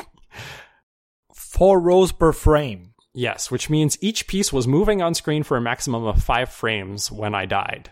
What the F? And I still had two thirds of the game left to go to actually beat level 999. So, What? yeah, so it's a very incremental thing uh, that you get to over time. And there is a guide on the Tetris Wiki that actually like says like, here are the goals you should be hitting in all three TGM games in order of difficulty if you actually want to eventually try to get as far as you can into the game. So there's another mode which is even worse, which is called TA Death Mode. Uh, the entire game is played with instant gravity, which means again the piece is already at the bottom of the well when it starts being movable. there are three grades in this mode. There's no grade. There's M if you get halfway through the game, and there's GM, which is you beat the game and you completed some obscenely stupid challenge on top of it. It's really fucking hard. Uh, I'm my next goal is apparently to get to level 100 in TA death mode. I think my highest is like level 40 something because it has instant gravity and that's fucked up. So yeah, the single player uh, part of Tetris is extremely difficult, but it's also a ton of fun. And each game right now is taking me around seven minutes to play, so I can grind on it a lot okay. and just like. And sometimes you just realize very early on that you fucked up your run and you just hit reset and you play again. Uh, there are also very novel two player modes in this game. Uh, so, Versus is best of three competitive Tetris, except they're kind of like Smash. There are special items that can create obstacles or distractions on your opponent's playfield. Uh, they can clean up your playfield, or you can exchange playfields with your opponent, which is very nice. Uh, it plays very differently from Guideline Tetris Versus, which is what you're playing if you're playing Tetris 99 uh, generally. And then there's doubles mode, which is a mode that I only got to play once uh, with a friend in Japan when uh, the warehouse arcade was closing, and I went with a friend. And doubles is a mode where you play cooperatively. There are two pieces moving on screen at once. One of them is player one's piece, the other one is player two's piece.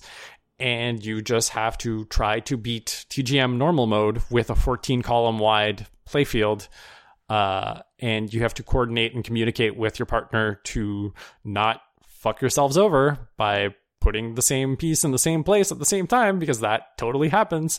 Uh, so it, it's a very interesting and mind breaking way to play Tetris if you uh, ever try it out. And I don't think it's in any other Tetris game, so it might be the only place where you can try it out. And of course, because it's on Fightcade, you can try this out online with uh, your friends if you want.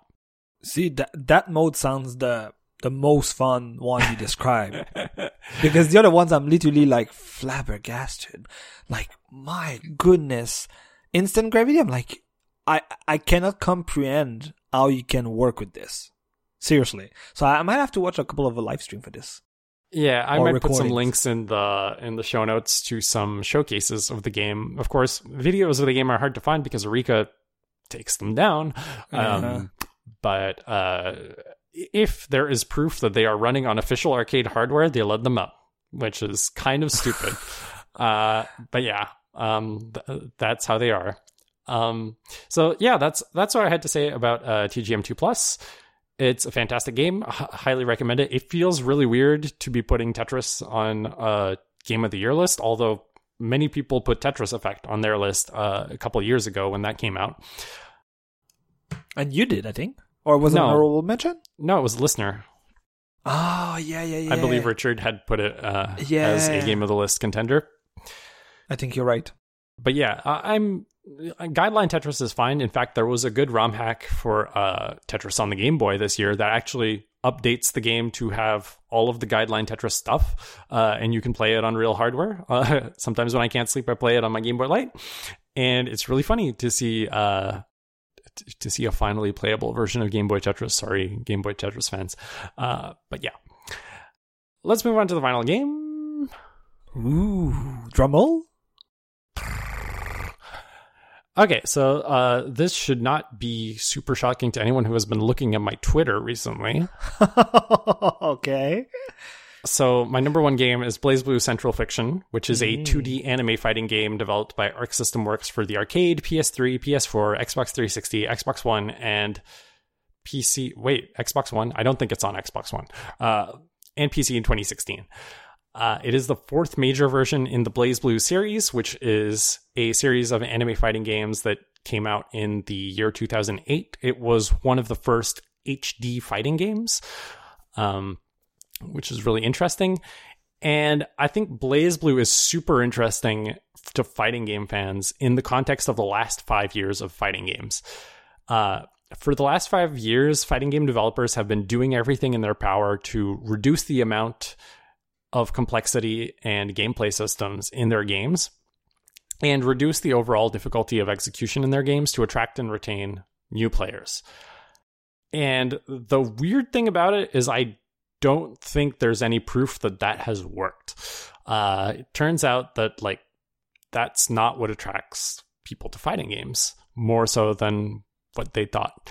Um, and the way BlazBlue sort of became this more accessible uh, fighting game. So well, I need to back up a bit. So the the interesting thing about BlazBlue is uh, it was made in a period where uh, Arc System Works had lost the rights to their own IP, which is a weird thing. Um, okay, it, it's sort of they didn't realize they had signed away the rights to their own IP to Sega Sammy, and when they broke up with Sega Sammy, they tried to make a new Guilty Gear game, which is their usual series, and they were like, "Fuck, we don't own our characters anymore." Hmm, that's a problem. Uh, Sounds so they, fun. They had to make up a new IP while they were trying to figure this out in court. Uh, so BlazBlue is that new uh, series. Uh, and yeah, they were trying to make the first HD fighting game and all that stuff. They were also trying to lower the barrier of entry to fighting games in the process. And I think it did it very differently from how modern games are trying to do it. Uh, so they made cool looking characters that you could grow attached to either aesthetically, narratively through the story mode, or through their unique gameplay mechanics. They have this what seems like a very uh, straightforward uh, control scheme where they reorganized where the important, the most important moves of a character were distributed. Uh, so now all of the most important character differentiating moves are on one single button, as opposed to traditional fighting games where they're like, I don't know, sometimes they're quarter circle back and press B because we decided to put it there. It's a very important move, but nothing about where that move is in relation to all the other moves makes it seem like it would be very important. Uh, it included a lot of interactive tutorial exercises for each system mechanic and character specifics.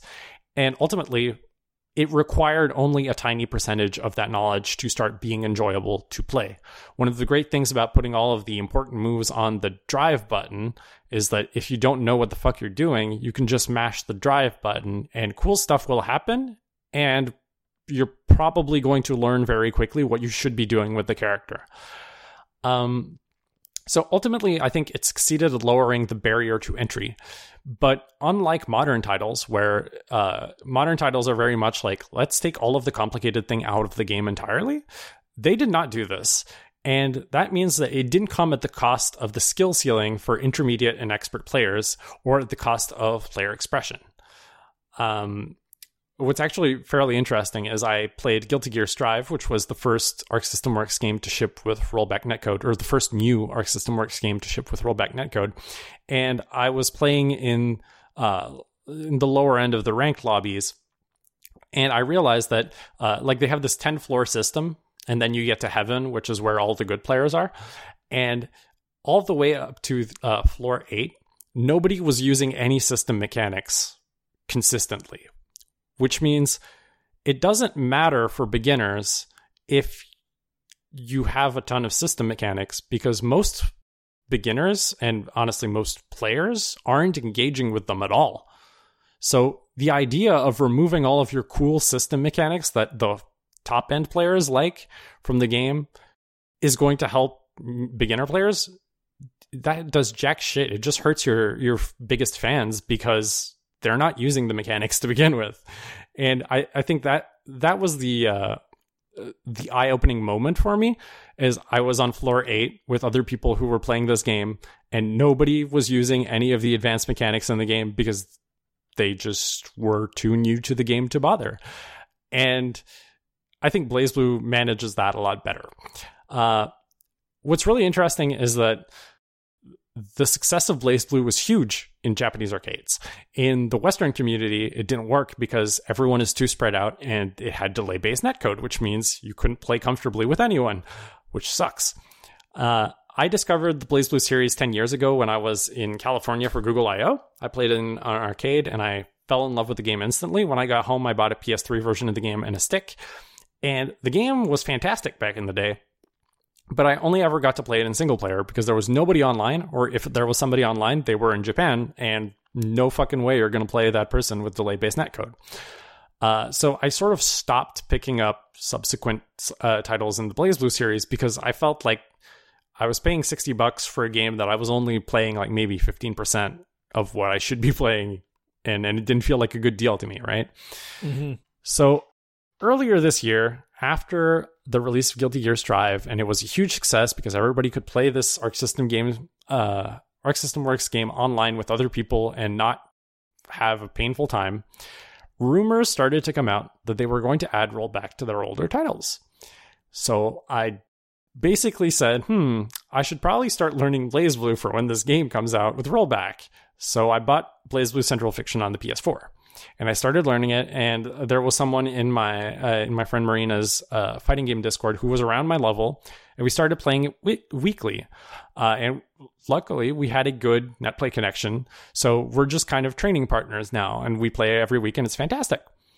Well, last week, Arc System Works announced at uh, one of the first big offline tournaments since the start of the pandemic that both uh, BlazBlue Central Fiction and BlazBlue Cross Tag Battle, which is a completely different game from the rest of the BlazBlue series, but it's still good in a different way.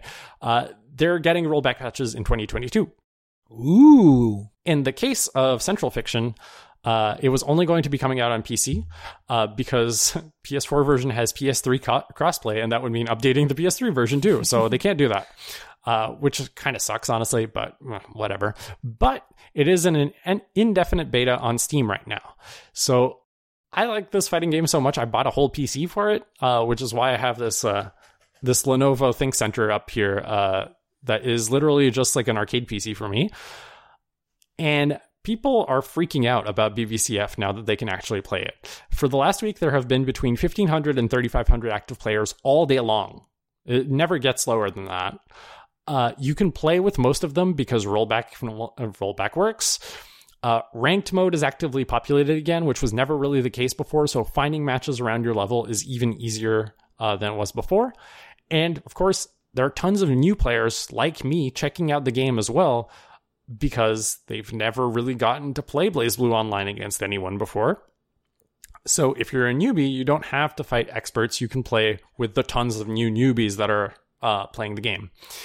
So for me, this is the game of the year because it's still ultimately like the fighting game that feels the most satisfying to play to me. Uh, it just has this like slot machine pleasure center of my brain uh, firing on all cylinders the entire time I'm playing it. Like I can lose 50 games straight and doesn't matter because I just want to get back in and play some more, which is important because you're going to lose a lot in a fighting game, especially if you're new. Uh, it neatly addresses the two big topics in fighting game discourse over the last few years, which is you can lower the barrier to enjoyment while preserving a high degree of execution requirement and systems knowledge at higher levels of competition, which is great if you want the game to scale to a huge population of players. Um, I'm working on an essay about, well, actually, I, am not working on an essay. It's out already if you support me on Ko-fi. Uh, it's going to be posted by the time this episode uh, is out. And it sort of explains like the biggest obstacle with the the barrier of entry to uh, BlazBlue is the community saying this game is really fucking hard when it's not. I can tell you, I'm new to the game and I have a 35% win rate, which is pretty good. Uh, it's actually like really easy to get into the game. It's got a lot of mechanics, which means the intermediate players are going to learn different mechanics, and that has a weird form of counterplay where uh like some mechanics may, might be direct counters to other mechanics uh, and you just gradually learn mechanics as you go along. You don't need to learn everything up front uh, which is sometimes the case for other fighting games. And i don't know i think it's masterfully done. It also demonstrates the bad netcode is holding back fighting games from reaching peaks of popularity they've never seen before.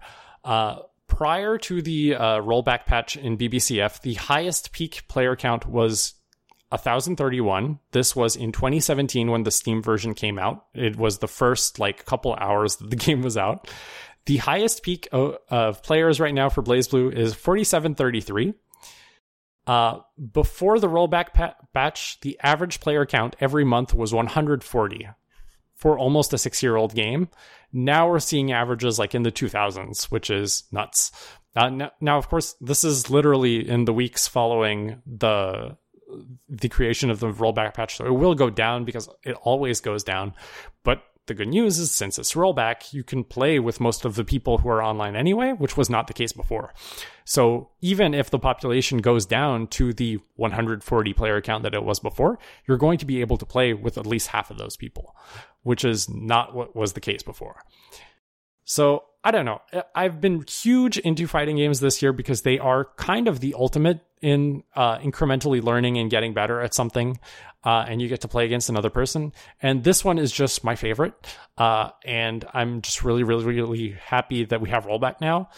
Uh, but this game was going to be first, even if the rollback patch hadn't come out. Uh, I had put it high on my list before then. Uh, it's just my favorite fighting game. And this year I played a lot of fighting games and it, nothing dethroned this. Uh, and it's just really cool that I finally get to play the game that I love with people for the first time because it was really weird that I had played this game ostensibly for 10 years and never actually played a real human until this year. Uh, and it's really cool to finally be able to do that. Nice. So, shall we move to the uh, what's coming next for us? Uh, I just want to uh, bring in a listener comment first? Uh, yes, I forgot about that part. Yes, we had one listener write in saying that. Uh, well, Richard wrote in to say that uh, the Outer Wilds the DLC that came out in September is his game of the year. Uh, the Outer Wilds uh, was Richard's previous game of the year. I don't remember if it was last year or the year before, though. I think it was last year. Um, and the Outer Wilds is kind of a space exploration game crossed with Majora's Mask, if you will. It is a time loop hmm. game where you need to take notes, kind of like Majora's Mask, and uh, explore things and get a sense for what you should be doing while also being a space exploration game, which is a really neat twist on the genre. And I've heard like lots of people had this as their game of the year, uh, whatever year it came out. And it seems like it was really well received. I'm a little bit curious about it, to be honest. Um, the DLC came out in September, and I honestly haven't heard very much about it. Like, I think people were talking about it for a week, and then uh, I was listening to podcasts with uh, YouTubers who were uh, starting to talk about their games of the year, and nobody listed the DLC in there. And I don't know if that's just because they feel differently about how DLC should be considered into game of the year discussions, or if they just forgot that it existed, which is never a good sign. Um, but yeah, so he wrote in to say that. Uh, we didn't get any others, uh, but it's nice to see that our listeners have very different game tes- tastes and uh, experiences to ours, and that they continue to listen because sometimes I have weird taste. Sometimes? Sometimes. Okay, now we can get into the the future of gaming in 2022. And honestly, I don't have much to say because I don't really know what's going to happen in 2022. Right. That is interesting. Um, I'm wondering too on my side. Um, there are a couple of things I know I want to do. Uh, a good example I mentioned since we did uh, the episode where you recommended games I should play on NL devices. I had uh, Ghost Trick in my list of eBay watches, mm-hmm. but now it's available on iOS. So it's installed on my phone. Never played it. Hopefully at some point I'll play it. But uh, I think that's something that I that came to mind recently. I was like, oh yeah, if there's some games I need to watch, uh, need to play, there are some already some already like either that I bought or that are on my kind of uh, close to do list. And this one is one of them, especially uh, to follow our previous recommendation when you download iOS games like these where they're ported from consoles, play them when they got released because uh, yeah. the future updates might not come and they might just crash in a later iOS version, and you might be stuck with a, bot- a game that is worthless now. So I'm gonna have to do that. Um, I am eager to see if I will finally plug in into a RetroTink X 5X like you oh, bought. Nice or any other things because uh, I guess by accident ish, I kind of am collecting old consoles. So I do have uh, my N64. Uh, my friend got rid of his old PS3. That is the old fat. So I have now two possibly broken uh, PS3 fat uh, model in my house, plus my PS3 Slim uh, or the first Slim generation. And from the same friend again, uh, one of his friend was trying to get rid of an old PS2 setup. So I might have a PS2 setup coming at some point. Uh, I have to oh, kind shit. of remind So does that mean we're going to get to play Gran Turismo 4 online together this year? Uh, hmm. That is an interesting suggestion. Maybe we should look into making that happen. Yeah. I would need to find a cheap uh, Ethernet adapter for the PS2 because I never I Ah, right. I forgot it wasn't internal for all of them. It's just the Slims. Yeah, I, I again I haven't seen the the, the free PS2 I'm supposed to uh, to get. I think I have a, f- po- a photo of it. So I have to look if it's a fat or a slim one. So, but yeah, if it's a slim one, and I guess it's like uh um your top two where they are uh, like private servers that you can connect to still. Yeah, Or- it's uh the yeah, they have the servers up. I'm in the Discord for it. Uh Okay, Yannick, you colored me quite curious with this. We might have to make this happen this year. So yeah, maybe it's something you should have mentioned maybe six months ago, so we could have had that. Uh, we did. We mentioned it on the show twice. I even sent you Really? the video about it. Yeah, we were talking about Oh, yeah. Gran Turismo 4 online beta. I yeah, I recall watching the video, but I didn't recall that it could be something po- that we could make happen. Well, I But didn't I- know you had a PS2, so In theory, I could still borrow my or ask my brother where he put the family PS2, but that one is a fat PS2, so I know I will have to have the uh, the Ethernet slash hard drive adapter to make it work. But Hmm. I guess we can look into that. Uh, but yeah, uh, long story short is still that I have an N64 that uh, there are games I would like to play again. Uh, but again, I don't have a full setup, even if I'm watching more and more, uh, YouTube videos about old tech, including people that, uh, thoroughly enjoy, uh, CRT TVs and CRT monitors. Uh, and again, the temptation is making gar, but I have no space for this. So, uh, ne- more or less is I need to find a way to play those old console in my modern OLED TV. Uh, that will be more or less simpler for me to make it happen. Nah, so there's that. And again, uh, again, I'm watching a lot of old tech shit on YouTube recently. So kind of like also thinking about, like I mentioned, where's my Game Boy Color? Looking to making that happen and all that fun stuff. And there's no promise about this because those, those things are like kind of a, they have I have a week in the year where I'm thinking about that and never go through it. So we shall see. But uh, yeah, I think right now that's more or less where I'm at. Again, the holiday season is about to start here, uh, so I wouldn't be surprised that I'll be revisiting some of the games I did mention. Now I'm kind of like really in the mood to possibly revisit Star Wars Jedi Fallen Order uh, in the next few weeks. So, so yeah, but. We shall see. Again, maybe the temptation of GT7 will make me want to look into getting a PS5. I don't really know. We Yeah. shall see again. Uh, but for sure, for sure, I expect in 2022 an episode about GT7. Will it be right around launch in March? Maybe, maybe not. Uh, but it wouldn't be us if we don't play GT7. it's true. Although I'm worried about the PS4 version and how it's going to turn out, but that Yeah, yeah, yeah, yeah. Especially that we both own base PS4. It might Yeah. be less problematic on PS4 Pro, but those are really rare. So, yeah, yeah. That's mainly it for me. Uh, I, it sounds like I don't have that much of a bright future for 2022, but I guess that's kind of the theme for the past year on my video game experience. hmm, interesting. What about you? I don't know. Um, so like th- there were games that I didn't mention during my uh my honorable mentions that were still kind of like uh Crash Bandicoot 4 I got for Christmas last year and I played about a third of it and it's really really good. Uh it the main reason I didn't really want to talk about it on the show is because basically everything I said about Crash 2 applies to Crash 4 and it would just feel Mm. like a rerun.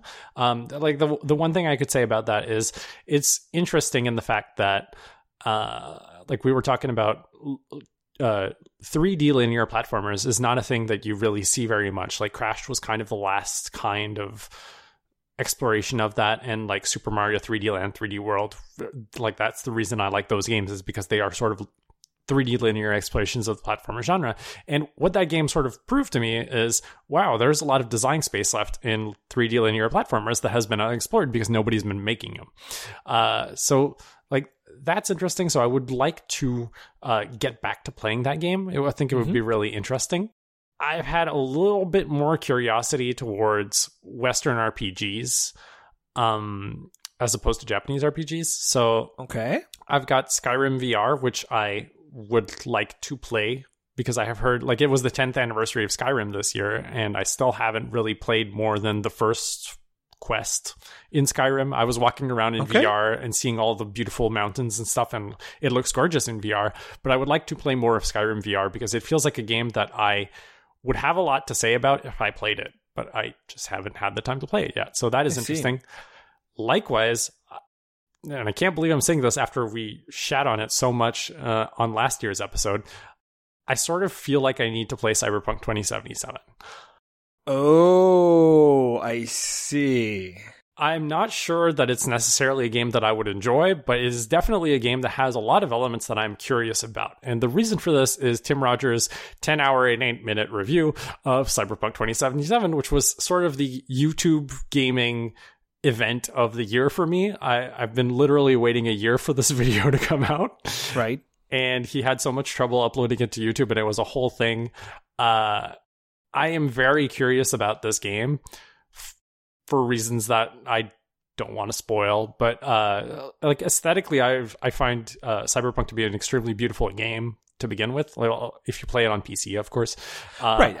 And I think if this it is one of it of its benefit or great qualities is if you have the hardware to run it, it is beautiful. Yep. And unfortunately, I don't have the hardware to run it, but it is on Stadia. And a lot of people recommended Stadia as Mm. being the main way to play this if you don't have a good PC.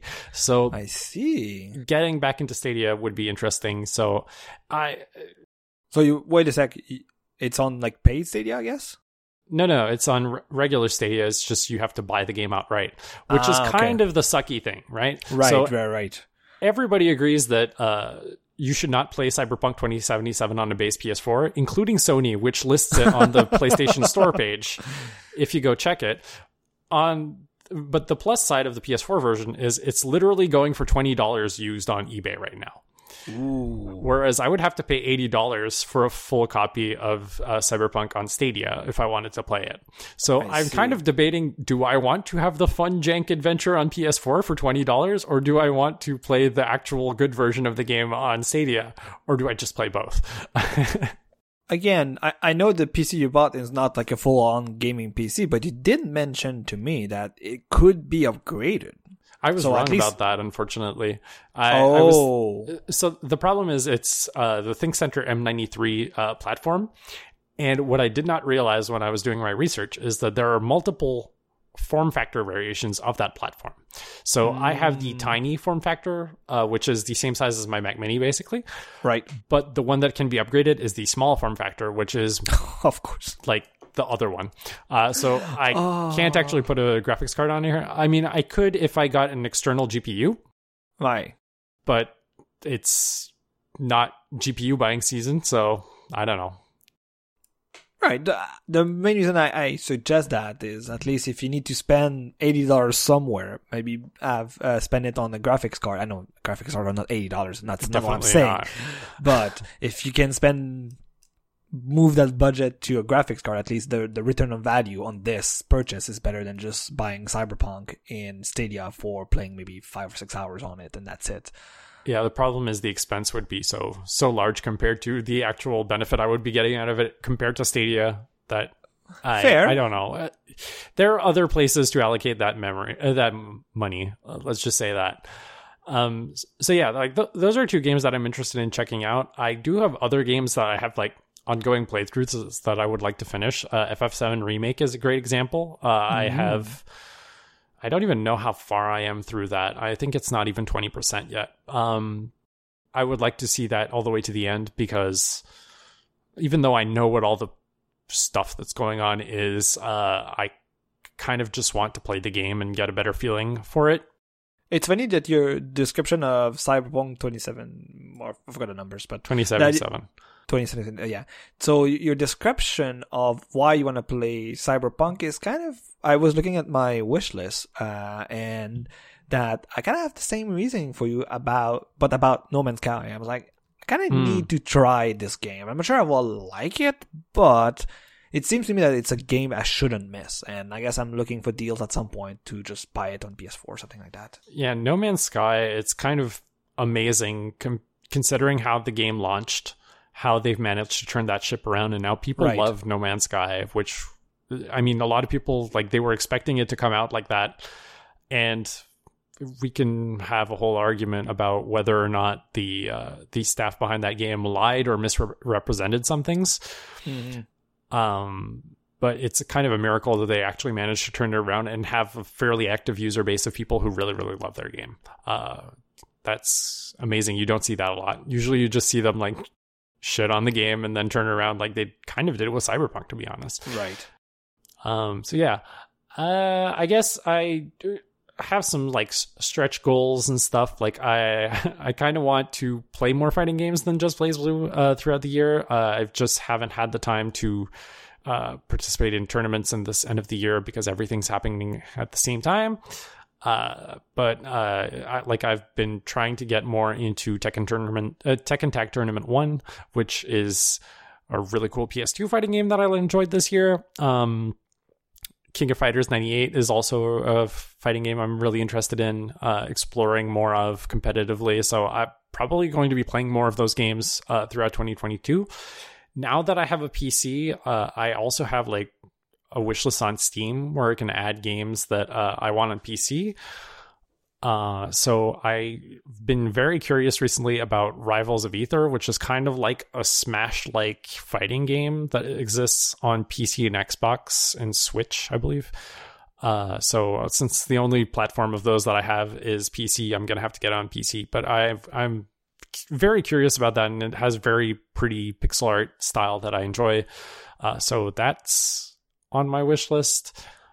Uh, oh yeah. Also, because I have a PC now, I can play all the PC ports of various Konami music games. I just Ooh. don't have the controllers for them, uh, so or, or, adapters to get my PS2 controllers working. Yeah, so, I was about, I was I was about to say maybe uh, you just need adapters, which is cheaper. Well, my 2DX controller also is in kind of a rough state right now. Uh, it has oh. lots of buttons that just stick, and they're sadly not the generation of 2DX controllers that can be modded to make them unstick. So I'm oh. going to need a new 2DX controller if I'm playing that at all. And if if I want to play Sound Voltex, then that's a whole other controller that I need to buy that I don't have. So it, it's something that I can do this year uh, finally now that I have a PC. But I'm not in a hurry to do that. Yeah, it's kind of sad that those cannot be refreshed because that sounds like a fun project to do. Yeah, unfortunately, the American uh, Beatmania 2DX controllers were sort of built in a completely different way from the Japanese ones, and those ones, it's like when the plastic cracks, like you can't really do anything about it. Like the the plastic in the buttons that make contact yeah, yeah. with the uh, yeah, they, they made for they are made for you throw it out and you buy a new one more or less. Pretty much, uh, and that's pretty hard. So I probably just go with uh, there are a bunch of Chinese controllers that are like really good replicas of the arcade environment. Um, mm. Um, but they're like 250 $300 each. So that is, you have to be careful about like which game you pick if you're going to invest in one of those because you don't want to buy the controller for the wrong game. And in the case of uh, Beatmania 2DX, like as much as I love that game, it gives me intense wrist pain nowadays if I play it at my highest level. So I would rather get Sound Voltex, which I don't get pain from when I play it, and I have room to grow in that game as well to actually get better. So things to look forward to, I guess. Um, but yeah, I'm probably going to finish my PSO uh, adventure soon, uh, probably over the holidays.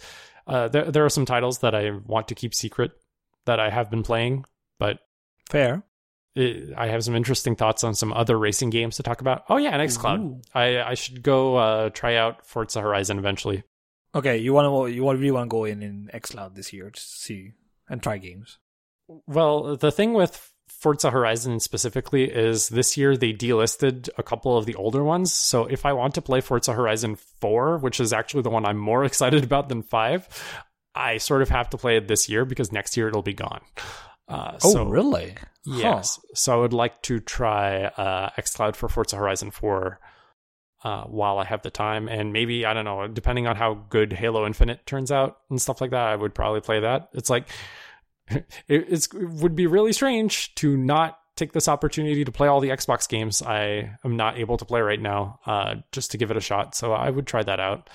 Uh, and the one thing I'm not sure about is Destiny 2 is crossplay now, and the big expansion comes out in March. So I don't mm. know.